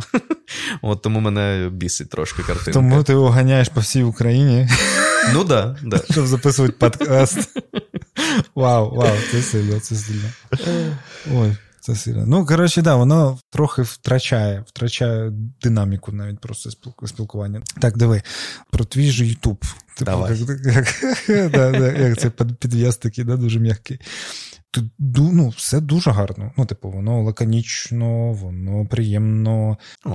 Це правда, бо самому все це робити. Ну, це прям це навіть гірше, як на мене, ніж, типу, раціонально доводити якісь факти. Бо- Два моїх основних заняття. Так, так, так. Ну, типу, це ну, задротство прям так, таке Так. певне. Ти знімав свадьби? Ні, свадьби не знімав, слава Богу. Тільки вів. Вів, да. З, з, з відеографами спілкувався постійно, теж мені там було цікаво. Ну, не то, що консультувався, але я вже ж типа знімав Ютуб, і мені там цікаво було, що у тебе там за камера, що за об'єктиви, а як ти там освітлення, а скільки в тебе там ISO виставлене, і все таке. От, ну, тобто я. Ну, типа, от у мене був такий підхід завжди, що якщо я чимось займаюсь, то я намагаюся і інші елементи цієї діяльності якось зачепити. Тобто, якщо я телеведучий, угу. то я іще походжу позадовбою освітлювачів, звукооператорів, режисерів, е, ну, про їхнє щось угу. позапитую. Ну, от, А що так, а як там, які переходи монтажні, а а який ми тут звук пишемо, а що це за мікрофони, і все таке. Тобто, у мене це завжди було. І потім воно насправді органічно. Ти казав, що ніби несподівано мій Ютуб канал з огляду на всю мою попередню діяльність. Насправді ні. Воно навпаки, якраз таки синтезувалося все разом в таку ютуб діяльність, тому що да, тематика, можливо, трошки несподівана, але по факту, що КВН е, це все одно, зрештою, е, тебе веде до якогось контентостворення. Ну, так, Тобто так, ми так. завжди, але спочатку ми думали про якийсь розважальний контент, і я ж все одно через це прийшов до популяризації науки, через через гумор. Бо і якраз QI, типу, угу. став цим місточком у мене. Тобто я почав дивитися QI, як гумористичну передачу, типу. От, але потім зрозумів, що мені дуже цікаво, от якраз міські легенди, міфи і все таке, і почав потім вже Ютуб канал. От, І е, діяльність телеведучого, діяльність там сценічна, кавенівська і так далі, воно насправді ти все одно вчишся писати сценарій. Да, на бум, да, без якогось е, ну, ґрунтовного насправді підходу. От, Але ти щось пробуєш, пробуєш, пробуєш, пробуєш, а потім воно синтезувалось в Ютуб канал. Артем, на кого ти взагалі навчався? Вчитель української мови і літератури. Окей. Ні, Просто я слухаю всі всі свої шляхи. Ну, тебе батьки мали би, скажімо так, за кожну твою діяльність сказати. Чим ти, блядь, займаєшся? А так і було. І Це дуже смішно. Ну, типу, я пішов вчитися на на вчителя. От, Але я прям у мене було в голові так, що я вчуся, закінчую університет, повертаюсь в село. Ну, от в 11 ну, класі, та, я думав так, в 11 класі. Значить, я собі так сформулював: закінчую університет, повертаюсь в село, в свою школу вчителем української мови. Отакий план. І вже там, в Миколаєві, Вау. десь на другий місяць навчання, я такий, цього не буде.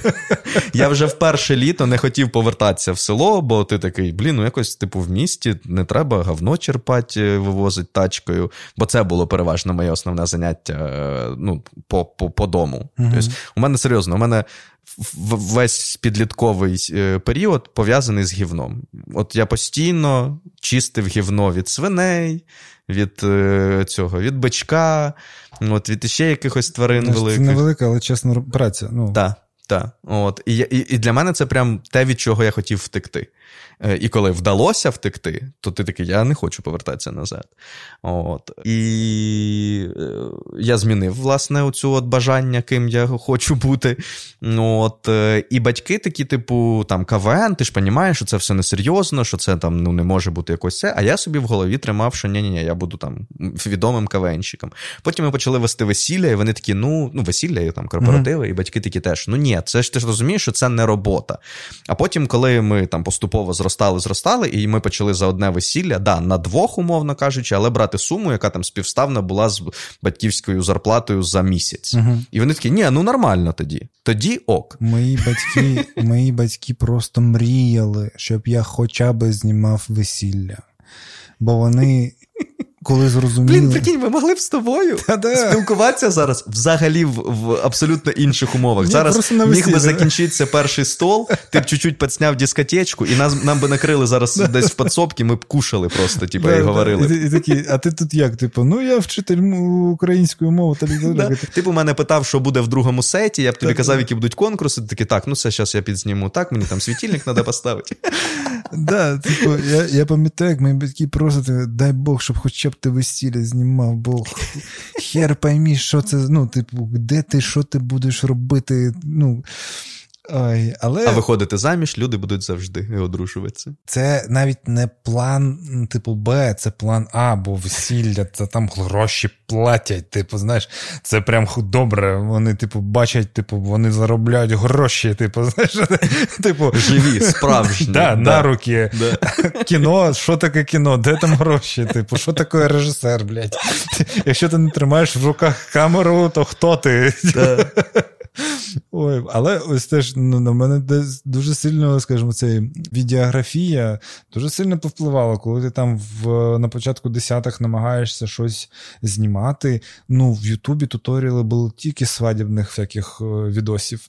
Вони показували, як кольорокорекцію робити, як монтаж, все. Ну, типу, всі відеографи. Там про кіно мова не йшла взагалі. Типу, і ти на цих всіх відосах вчився щось робити, щось знімати. Тому ну, насправді це великий пласт, який був дуже важливий на становлення е, відеографії в цій країні. Да. І я теж ну, дивився цей контент, бо е, якщо ми поговорили про всілякі мої ну, інші сфери цікавості, то якраз контент, монтаж, ну тобто я перші свої відоси, якісь просто фотослайди в Windows Movie Maker для шкільних свят якихось, і мене ніхто не змушував, бо в той момент ніхто навіть знати не не знав про те, що таке можна робити. А я там ти що, йолочка і переход, йолки-палки. Ой, чувак. От. Блін, у мене з монтажем відео я продовжу. Мені це було прям завжди завжди цікаво. Mm-hmm. Я продовжив ну, потрошку розвиватися в цьому. І вже ну, там в університеті я там е, я крокував по програмах, по, ну, mm-hmm. якби складнішим. Ми почали грати в КВН, у нас був відеоконкурс, нам сказали, що можна монтувати вже не в Windows Movie Maker, а можна в Пінаклі. Pinnacle Studio була така штука. Ми, Я монтував в Пінаклі трошки. Потім я відкрив для себе Sony Vegas, потім Premiere, і потім я вже перейшов як біла людина на Mac, на Final Cut, от, е, і досі на ньому. От, То десь на другому курсі нам сказали, що у нас була теорія щось комунікативні технології чи щось таке. Uh-huh. А, Якийсь такий був предмет, і нам сказали, що закриваємо там якийсь модуль, е, буде семінар якийсь в довільній формі. Тобто ви можете як завгодно його типу закрити. Ну і всі робили просто презентації насправді. От, І я такий, блін, так я ж можу відос змонтувати. І я взяв якраз оцю тему з мікровиразами. Знаєш, що це, це типу там що сум, е, агресія, е, злість. Оце от теорія брехні, коротше, серіал був. Допустим, да, да, я пам'ятаю. От, І насправді там там лежала, лежить в основі цього серіалу реальна наукова концепція, але просто потім виявилось, що автор цієї концепції ну трішки перегинає з її обґрунтованістю. Але це якби не зараз про це. От, І я такий, типу, блін, у мене ж будуть можна взяти кадри з серіалів, типу, є трошки картинок, і я там просто змонтував такий, ну, на той момент непоганий ролик. І ще пам'ятаю навіть типу, прикол туди вставив. Ініціатива наказуєма. От, я вставив прикол, бо там є така сцена, коли. Тоді ж не сцена, це фотка, напевно, скріншот з цього серіалу, коли оцей Кел Лайтман і вся його mm-hmm. команда, вони так дуже, типу, пристально дивляться в кадр просто. І е, я щось закінчую, тобто я зробив свою начітку, е, зробив собі голос такий нижчий в цьому еквалайзері, і там було, що, типу, от якщо ви дізнаєтесь більше про мікровирази, то ви ви завжди зможете знати, чи дійсно вам пасує ваш светр. Типа, що тобі кажуть, а ти знаєш, чи правда це чи ні. І вони так, типа, дивляться, я такий, блін, прикол, бо про светр якась херня, а тут воно так пафосно подається. Mm-hmm. Ну, коротше. І я змонтував, реально всю ніч монтував цей відос. Коріш поруч спав, я там на на навушники в мікрофон щось на чітку цю робив шопотом, щоб його не розбудити. І я такий гордий собою приходжу в цей університет, включаю це відео, воно там іде три хвилини, і я дивлюся, викладачка, ну так, щось там глянула, щось своє робить, щось ще раз глянула своє. От, І ставить мені якусь, типу, там мінімальну, мінімальну четвірку. Типу, коротше. І я їй кажу: в смислі? Ну, у мене прям, знаєш, така претензія. І вона каже: Ну, ну що ти скачав відео з інтернету і, і хочеш, щоб що? І я такий, це я сам зробив. Да, ти... І вона ахіріває в цей момент насправді, але вже не може визнати, що вона помилилася. І вона така: ну, все, та щось, типу, все равно. І я так розчарувався, що насправді це була одна із причин теж мого вже такого зміненого ставлення до важливості навчання. Ой, ти просто увімкнув мої теж, е, скажімо, спогади, Movie Maker. Це сьомий чи восьмий клас, і мої перші два відео, так як мене ну, я був молодий ну, хлопчик, і в мене не було ніякого особистого життя, я користувався особистим життям свого брата старшого. І перші два умовних відео я зробив перше під пісню Грінджола разом нас багато, як мій брат їздив на Майдан, і там його фотографії просто, знаєш, з Ющенка так. А, а другий це просто з його гулянок під пісню Сектора Газа бомж. Я таке в мене пам'ять вімкнулася, думаю, блядь, яку херню я займався. Ну, я теж друга до таке слайд-шоу, це вже я теж робив щось, е, ну, напевно, комусь, хто там якісь дівчині, яка мені подобалась, щось, типу, на день народження, якісь відосики. От, ну, ти заморачувався. Да. Ти заморачувався. При тому, знаєш, в цьому прикол, що ніхто ж не знає, людина, яка не шарить в цьому, ніколи не оцінить те, що ти заморочився над монтажом. Що ти підібрав дві фотки, щоб вони прикольно був переход між ними. Ніхто цього не зрозуміє, коли. Ну, бо, бо окей, бо ти там сам себе накрутив, що ти щось зробив так, прикольне. Так, так, От, але. ну... Я? А? А? Mm? Ну, ні. Це як я, коротше.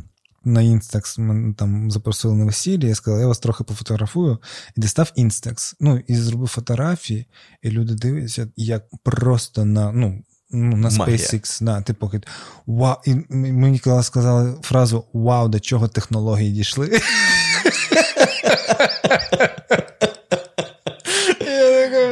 Боже, як легко здивувати людей, просто достаєш щось дуже забуте старе. Та. І воно А просто... ми робили теж штуку, яка дуже довго сприймалася на весіллях як щось, типу, нічого собі. Ми робили, типу, SDE кліпи, типу Same Day Edit. Е, ми знімали е, в прискореному вигляді через mm-hmm. програму Hyperlapse на айфонах. Е, знімали ну, там, ті конкурси, які та, ми проводили, та. церемонію і так далі. І я монтував це в останній музичній паузі, і ми показували це там уже в кінці вечора, типу, коротка, типу, вижимка того, що відбувалося протягом дня. І перші декілька років це у людей викликало просто люди такі: це сьогодні, це, це я ми, це ми. по телевізору цьому вашому. Тобто, реально це було. А потім якось багато вже там і відеографів почали робити, ну, такі якісні, красиві, але вони абсолютно беззмістовні. Ми додавали туди гумор, якісь типу геги вставляли туди. От, а І це прям дуже да, от, от, да, техніка неможлива просто. Ой, е, люблю вражати людей. Давай трохи спробуємо ще раз зробити заход. Давай, давай, я спробую. Я теж, спробую. Я теж спробую. Ти кажеш, типу, ось там область Миколаївська, там місто там русифіковано, область ні. Чи ну, питання ідентифікації? Ну, типу, ти вважав себе українцем, чи не вважав себе українцем? Ти відчув, що таке Україна? Ну, типу, ось такі дуже загальні питання. У мене є відповідь. Я готувався. До такого питання я готувався. Коротше, прикол в тому, що так, я асоціював себе з Україною, я вважав себе українцем е, і так далі. Але те, що ми тоді е, вкладали в це поняття, угу. воно доволі сильно відрізняється від того, що ми що я, що моє оточення зараз вкладає. Тому що тоді ну, регіон доволі сильно підтримував е, Януковича, наприклад. Тобто, це був це були стандартно високі голоси там на президентських за нього, за партію регіонів. Е, я жив, е, ну, типу, я малий. mm Я пам'ятаю дуже смішно, що я ходив в 2004 році, коли точніше, вже в 2005 році, коли в підручниках з історії України з'явився останній параграф про помаранчеву революцію, і я десь це почув від якихось дорослих, навіть не від батьків точно, що, типу, дивіться, переписують історію, типу, ці побідітелі. Тобто, типу, Ющенко, типу, це була для для, для нашої позиції, це була опозиція. І ми такі, дивіться, що творять гади, переписують історію. Тобто, я абсолютно. Ну, щиро Да, тобто у мене не було якихось своїх позицій, це якісь були, е, понятно, скомпільовані обривки чужих позицій, але ти щирий українець, ти любиш Україну, але ти підтримуєш Януковича. От, Бо тобі здається, що це правильно. От, Дружить з Росією там і так далі. От, Оце було. І, і, і, і мовне питання в цьому плані теж: ти любиш українську мову, але от якось вузько. Тобто вона має бути, але от у неї є сфери застосування. Я пам'ятаю, я колись сам придумав таке порівняння в школі ще це клас, не знаю, шостий, і ходив його всім затирав, що, типу, ну, от, типа, російська мова, вона, типа, більш м'яка.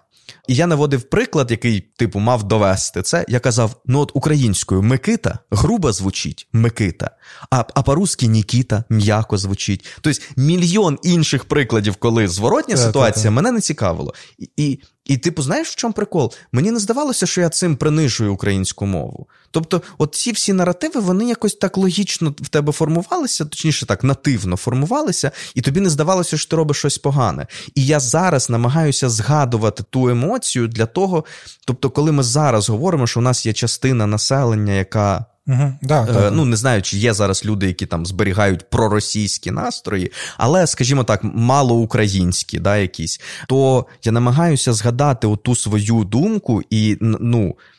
І що мене змінило?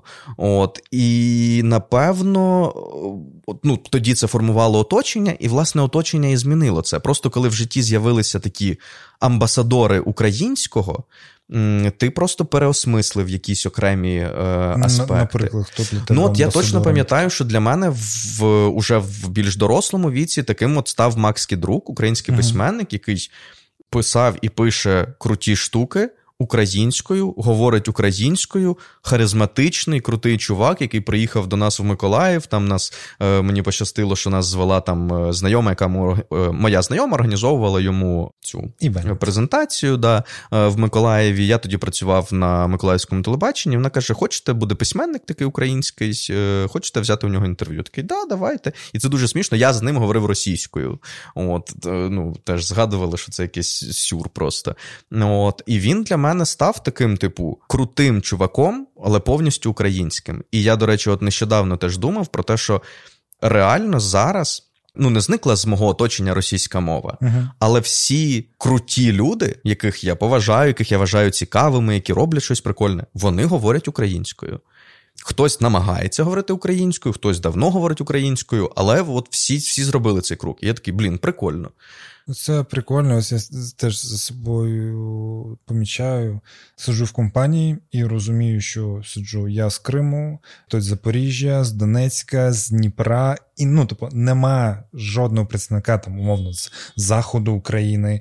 І всі говорять українською, і в побуті, ну тобто, і якось це нікому навіть вуха не ріже, і питань не ставить. Тобто, це вже стало ну, звичним. Угу. І я такий, вау, ну це ну це для мене. Це охеренний крок. Це. Це так. дуже круто. Так, ну і причому, що насправді я розумію, що такі люди були і до цього. Ну, типу, ось там 90-ті, нульові, їх було менше, і як тільки ти просто переходив на українську, ну ти одразу, типу, звідки з заходу, тобто тобі питання ніякі не задавали. Найсмішніше, типу. у мене є колись, е, у мене буквально трішки був період, коли я ще працював на весіллях, але uh вже був україномовним. І один раз я просто щось був на типу на за ноутом, ну, типу, на звуки, як у нас це називається. От, е, І фотографка чи хто підійшла і почула, що я говорю українською, і вона у мене запитала: А ти з Закарпаття? Думаю, ти не чула, як люди говорять на Закарпатті. Я не схожий на людину з Закарпаття. Тобто у неї так і вона якось вирішила конкретизувати, може і теж ну, да, не ну, не, не подобалось формулювання, а ти западна, як зазвичай питають. Mm. Типу. От, І вона вирішила конкретизувати, але не, не не, вийшло. Мені цікаво, як е, сприймалася революція в 13-му році в, для тебе і в Миколаєві. Бо ну, і пам'ятаю, в 14-му році там ж і захоплювало ОДА. Там був, теж блядь, був е, заміс. Скажу відверто, я був далекий від цих процесів. Для мене 14-й рік не став переломним. У мене перелом стався трошки згодом, напевно, вже десь 16-й, більше навіть 17-й. От тоді я почав відкривати в собі якась громадянську свідомість, Мені українську. Що ти просто чув, або що тебе оточувалося якраз таки да. в цей період? Знаєш, Коротше, що було? Е, стежили по телебаченню, от сприймалося особисто мені, я зараз говорю тільки за ну, особисто ну, за себе, е, чимось далеким все-таки. Тобто, все-таки це було щось, що не стосується тебе безпосередньо. От е, Мені так тоді здавалося. Для мене це була абсолютно не не та проблема, про яку я думав. Е, до мене ще залишалося якесь таке. Помірковане, напевно, ставлення до Януковича на на початок, uh-huh. як мінімум. Тобто, я такий. Е, от я пам'ятаю всі контраргументи, які от повторювалися і десь в сім'ї, і так далі, е, на будь-які закиди щодо Януковича. Uh-huh. Ну там говорили, що він там тупий, не може там говорити нормально. О, да. І казали. Ну, типа, ну ти що, ну не могла дурна людина стати президентом, типу, України. Типу, ну ну як? Він же став, і ти такий, ну да. Я знаєш, в чому прикол, до речі, я згадав? Я радів, коли Азарова зробили прем'єр-міністром. Бо я фоном слухав телевізор, де казали, що він класний економіст, і коли його зробили, це ж після Тимошенко було, здається. Ну, це здається, він прийшов, став президентом і Прем'єр. Назна... Ну, Ні, Янукович став президентом і потім назначила Азарова. Ну, коротше, я радів, коли створилося, коли вийшло так, що партія регіонів у них була більшість в е, цьому в раді, е, в, раді, в парламенті, коли це. І я такий: ну все, тепер у них є типа, всі ефективні ці. Е, ну, вони, Їм ніхто не мішає роботи. І на моєму персональному рівні е, у мене дуже багато було комунікації з представниками партії регіонів, насправді. Е, бо у нас е, були доволі активні всякі діячі uh з партії регіонів регіонів я вперше. Я в 13 років вів концерт, районний якийсь концерт. Е, мене типу, підтягнули. І там, е, не знаю, конкурс талантів, напевно, якийсь. Mm-hmm. І там були прям губернатор Круглов, у нас такий був. Декілька цих обласних депутатів, там Ігор Дятлав у нас такий теж був ну, не остання людина потім в партії регіонів, які виходили на сцену, щось там дарували. Тобто для мене вони були символами такого успішного чогось. В Миколаєві дуже багато грошей витрачалося на ну, прямий, непрямий піар партії регіонів. Були дуже масштабні дні міста завжди. Я пам'ятаю свій своє перший е, раз, коли я в Миколаєві пішов на день міста, там був лайн-ап, який. Ну, зараз складно. Тобто там там були всі. Там були, не знаю, НеАнгели, брати Борисенки, е, цей, е, Лобода, Дорн, е, Бумбокс. Ну, коротше, там просто мільйон було зірок. Ну, насправді так. От, е, ну, І і для мене от завжди це була ну, типу, партія регіонів, правляча партія, ці крепкі хазяйственники. Тобто, да, я не не розбирався, це просто готова думка, в яку мені от колись десь вклали. От, І ну, напевно, на початок революції я просто ну, мені було байдуже. От на на політику я був, типу, вне політики, навірно, от щось близь, близько до цього. Uh-huh. От, е, Тобто я так стежив, бо щось відбувається, якісь Е, знайомі, та, їздили на Майдан, але знову ж таки, от із найближчого кола, наприклад, у mm-hmm. мене немає людей, які брали активну участь е, уже в гострій фазі Майдану. Тобто є декілька знайомих, які були на цій е, романтичній частині, коли mm-hmm. просто ну, люди були і все таке, але коли вже була, були заворушення, і все таке, і жорсткі моменти почалися. От у мене, ну, я вже потім познайомився. Тобто, от зараз моє оточення переважно переважно складається, блін, не знаю, на 90% із людей, які так чи інакше були активними учасниками Революції Гідності. Тоді я був далекий від цього. Але е, не було такого, що я протягом цього продовжував підтримувати Януковича. Я вже його не підтримував тоді. Просто мені ну я не знав, е, в чому погані прояви діяльності е, тодішнього уряду. Але звісно, коли почалися там розстріли, Беркут і все таке, то ну закінчилося це все. Ну от коли він тікав, то це вже сприймалося як ну як правильне. Ну от і все таке. Тобто я десь ну щось в мені почало почало змінюватися. І, Але цей процес от так от формалізувався трошки пізніше. Потім почалась анексія. Це сусідний регіон. Це хоч якось відчувалося, це якось просліджувалося. Ну, типу, ось. Бо а... ну, я дивись, я просто е, я реально помічаю, що для багатьох ну, цей момент просто скіпнувся. Скіпнувся. Думаю, що для для, для мене, для мого оточення тодішнього дійсно це не сприймалося. У нас були я буквально в 13-му, здається, році я почав грати за донецьку команду КВН, uh запрошеним, ну, скоріше, автором, ніж актором, але ну на сцені я теж був. Нічого не робив, але був. От, е, З Макіївки. uh ми їздили туди, я їздив з ними потім там на декілька виїздів навіть. І коли е, коли на Сході почали захоплювати росіяни території, то ці пацани теж там хто виїхав за кордон, хто е, десь по Україні роз'їхався. Тобто тут у мене була якась, хоча б персональна прив'язка. Ну, відношення. О, да. Просто я знав якихось людей, і я зрозумів, що їм довелося через війну тікати з, з свого дому. А з Кримом у мене ну, не не було знайомих із Криму, наприклад, тому ну, напевно це було мало помітно. От Для мене тодішнього не, не дуже було помітно. На жаль. Тоді окей, давай вже фіналізуємо. А що змінилося в 16-17? От коли цей клік, ти відчував його, не відчував? Ну тобто, напевно, все-таки тоді почалися ці процеси відкриття взагалі такої концепції, що ти можеш бути громадянином. От Тому що до цього я все-таки, напевно, був більше ну просто дуже на персональному рівні зацікавлений в якихось штуках, в якійсь да, там самореалізації, але ну суто для себе. Uh-huh. От, А вже потім я почав себе усвідомлювати, ну точніше, думати про те, що треба себе усвідомлювати як громадянин. От, І воно якось почалося, почалося. І на момент, коли я в 17-му році вирішив створити науково-популярний канал, то для мене не було типу варіантів, якою мовою це робить. Тобто я хотів це робити для українців, і відповідно. Ну, питання мови не стояло вже на той момент. Хоча у мене ще там була російськомовна івент-сфера, е, тобто я ще не викорінив тоді російську мову свого життя. От, Але канал українською. І насправді я це теж говорив: е, е, канал україномовний, україноцентричний, він по суті продовжив моє виховання. Тобто люди, які приходили, ну я е, в якомусь здається із подкастів згадував цей прикол, що я в друге чи в третє відео вставив вставку із Versus Батла. Була така херня російська, де репери. Там. От, і мені написали, швидко пояснили тобі. Да, Мені написали, що це херня якась, ти ж робиш для українців. І в мене перша емоція була така: ой, та що ви починаєте? Це ж всі знають. От у мене така прям агресивна позиція була. Типу, ну. А потім я такий подумав: ну, блін, насправді ж. І не всі знають, напевно, і не мають знати українці цю штуку. Якщо я це знаю, то це моя проблема. І от з таких маленьких-маленьких штук, тобто, да, це навіть шляхом таких якихось претензій.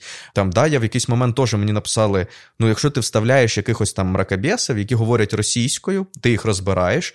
Так, а я не розумію, типу, що вони кажуть. Ти можеш субтитрувати російську мову? І я такий, що субтитрувати російську мову? Та всі розуміють російську мову. А потім я такий.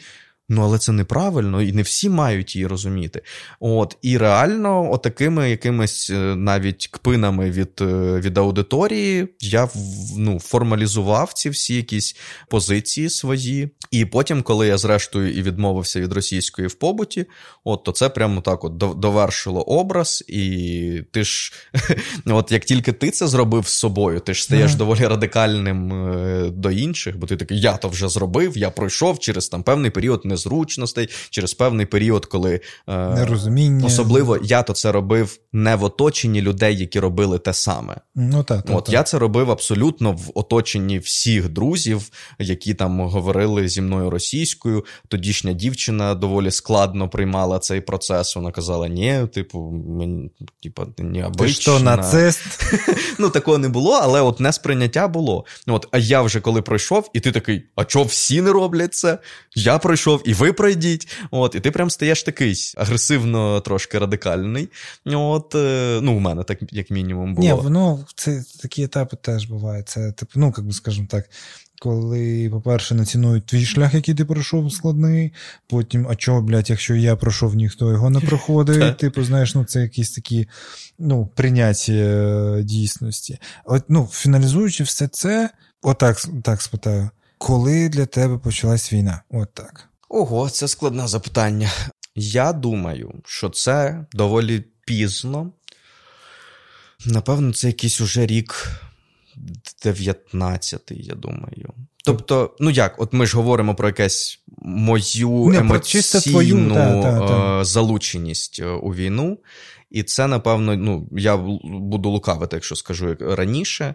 О, тобто, знову ж таки, як я говорив про амбасадорів чогось українського, uh-huh. так і тут, просто в моєму оточенні, переважно віртуальному, з'явилося більше людей, які говорили про це.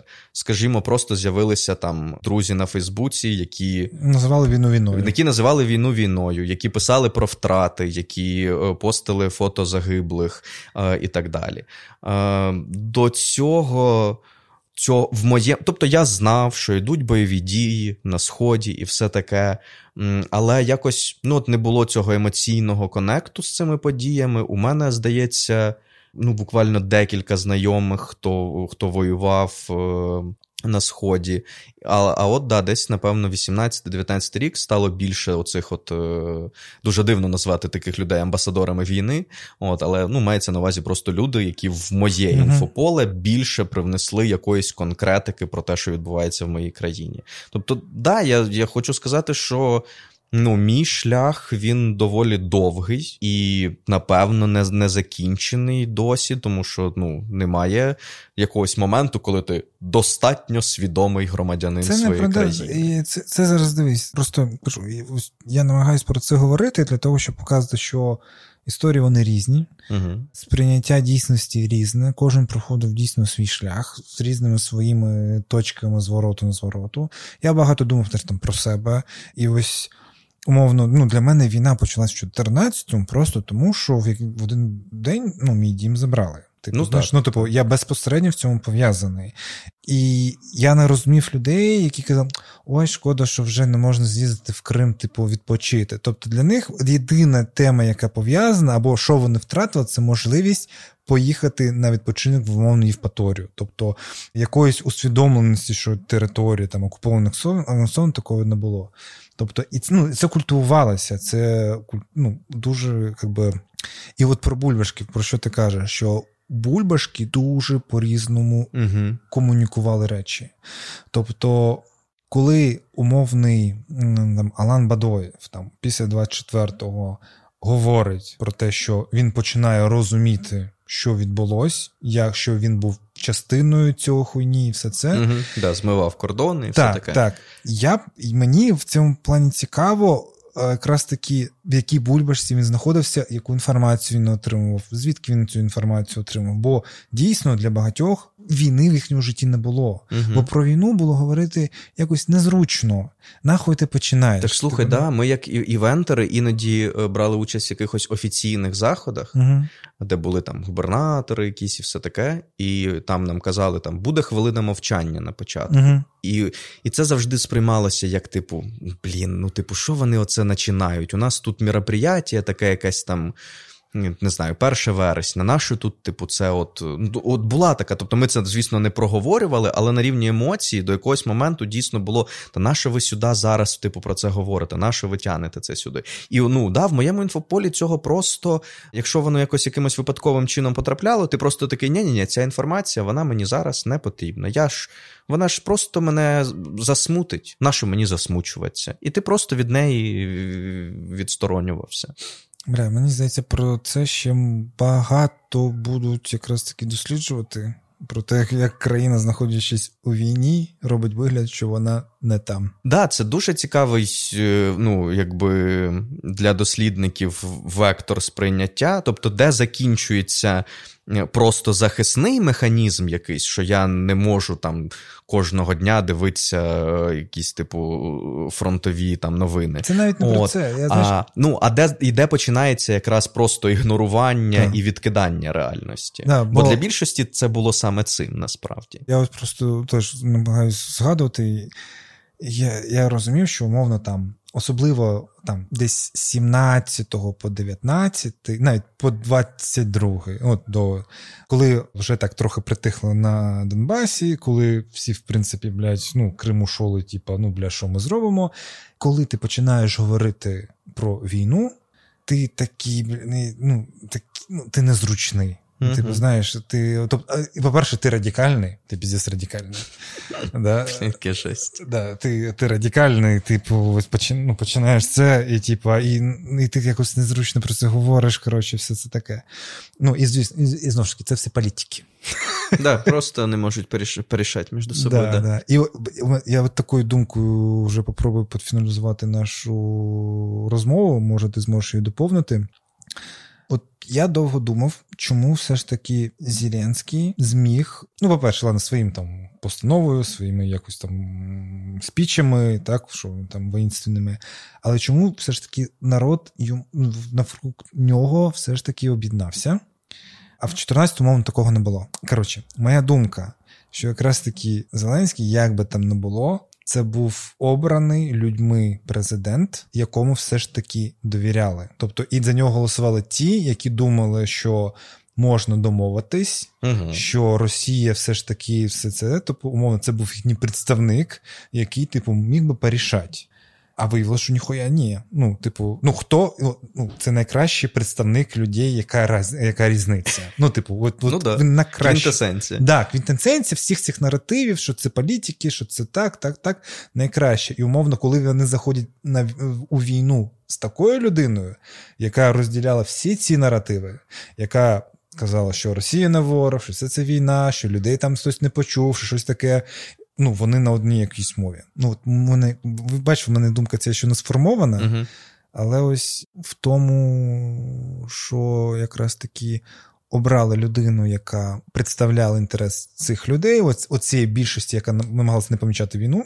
Угу. І потім разом з цією ж людиною війшли у війну, відкривши ці, блядь, очі. Ну і змінилися разом. Ну, ну от, по от, суті. Кажу, Зеленський це таке відзеркалення цього більшості населення країни, яка від стадії, яка різниця, типа, блядь, бейте татухи, щоб ми вас опознавали, блядь. Знаєш, от.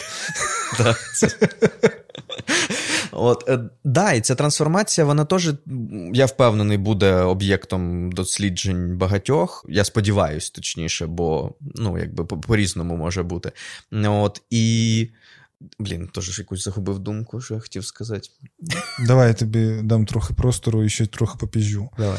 Умовно, ну там з 14 по 22 фронт тримався реально на ось згустки людей, просто диких, дико мотивованих, які розуміли, що це війна, і ну, на їхніх плечах трималась. Умовно, навіть якщо подивитися на донати, скільки скільки кількість людей, скільки донатила там, типу, притулі, поверне живим або іншим, і скільки зараз. От ми ну, можна вислідити якусь прогресію у цих людей, які щиро розуміють, ну, що є антагоніст, прям прямий, і що, типу, ти маєш долучатися до боротьби з ним, навіть якщо ти не знаходишся безпосередньо на фронті. Ну, бачиш, це ж реально історія про те, зачепила тебе безпосередньо війна чи ні. Напевно, Просто так. 24 лютого не залишилося, ну, напевно, жодного українця, якого б не зачепило. Тобто, ну, навіть не знаю, якщо людина в цей момент опинилася там за кордоном, випадково чи не випадково, ну, все одно вона відчуває дотичність, бо вона, як мінімум, не може повернутися там чи ще щось, не, кажучи вже про всіх українців, які на території України. От тому. Тому десь же теж е, ці зміни, які сталися із Зеленським, і з його виборцями, і з багатьма іншими українцями, вони. Ну, по суті, вимушені, і так. ну не було варіантів насправді. От, тобто, да, напевно, у Зеленського були варіанти там оце втікати і все таке. От, але мені здається, що у більшості людей просто ти такий: ну, от тепер так, тепер це реальність, я її нарешті побачив, і я щось в цій реальності роблю. Mm.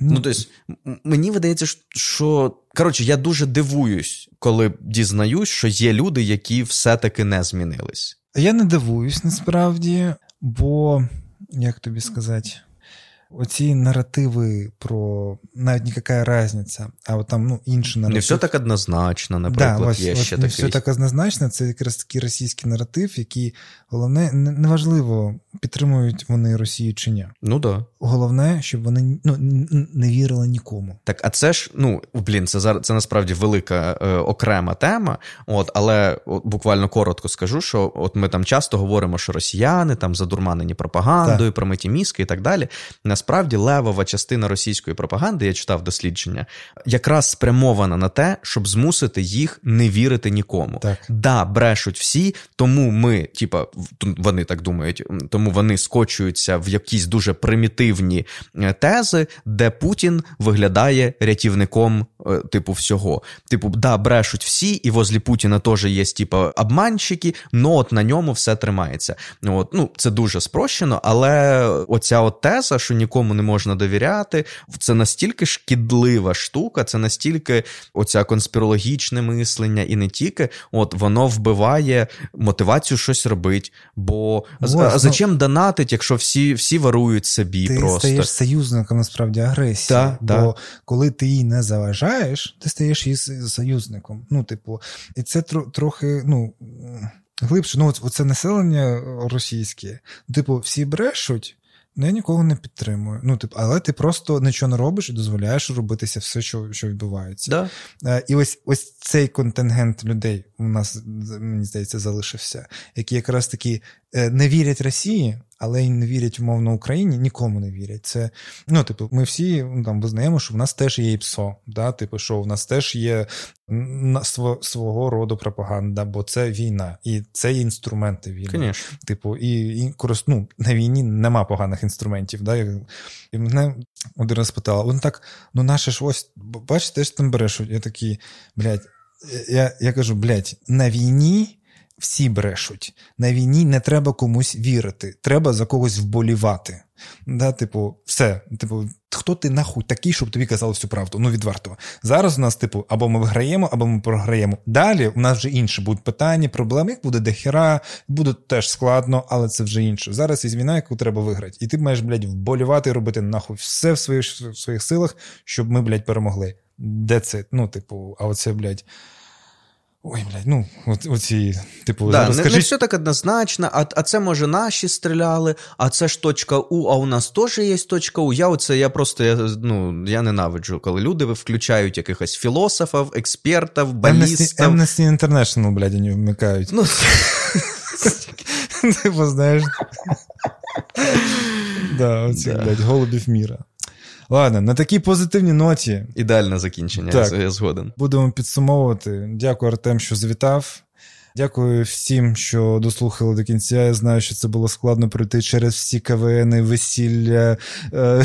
А знаєш, це ж прикол є такий класний. Типу, що якщо дослухали до цього моменту, то напишіть в коментах, е, давай якусь фразу, коротку слово. Напишіть субліматор. Субліматор, да. Так, і, і це ми... це дуже смішно, бо люди, які додивляться, е, дослухають, вони напишуть, а у всіх інших завжди виникає питання, що субліматор. І і, і, і це, ну коротше, це класна штука. Я в якихось теж довгих форматах форматах таке робив. Окей, прикольно. Будемо буду, спробуємо, чи запрацюється. Пишіть субліматор в коментарях. Ті, у кого є можливість, е, можете підписатися на Patreon, там буде додатковий контент, всякі там плюшки, не плюшки. Артем, до речі, теж, от, як ви зрозуміли, Patreon. А ні, вони це було записи. Це було, да, да. Там. Але да, підтримую. Так, е, дякую, Артему, що підтримуєш не тільки гривню, але й голосом, як то кажуть. Коротше, ви вже ніхто не слухаєте, всі вимкнули, тому не сумуйте. Слава Україні! Героям слава!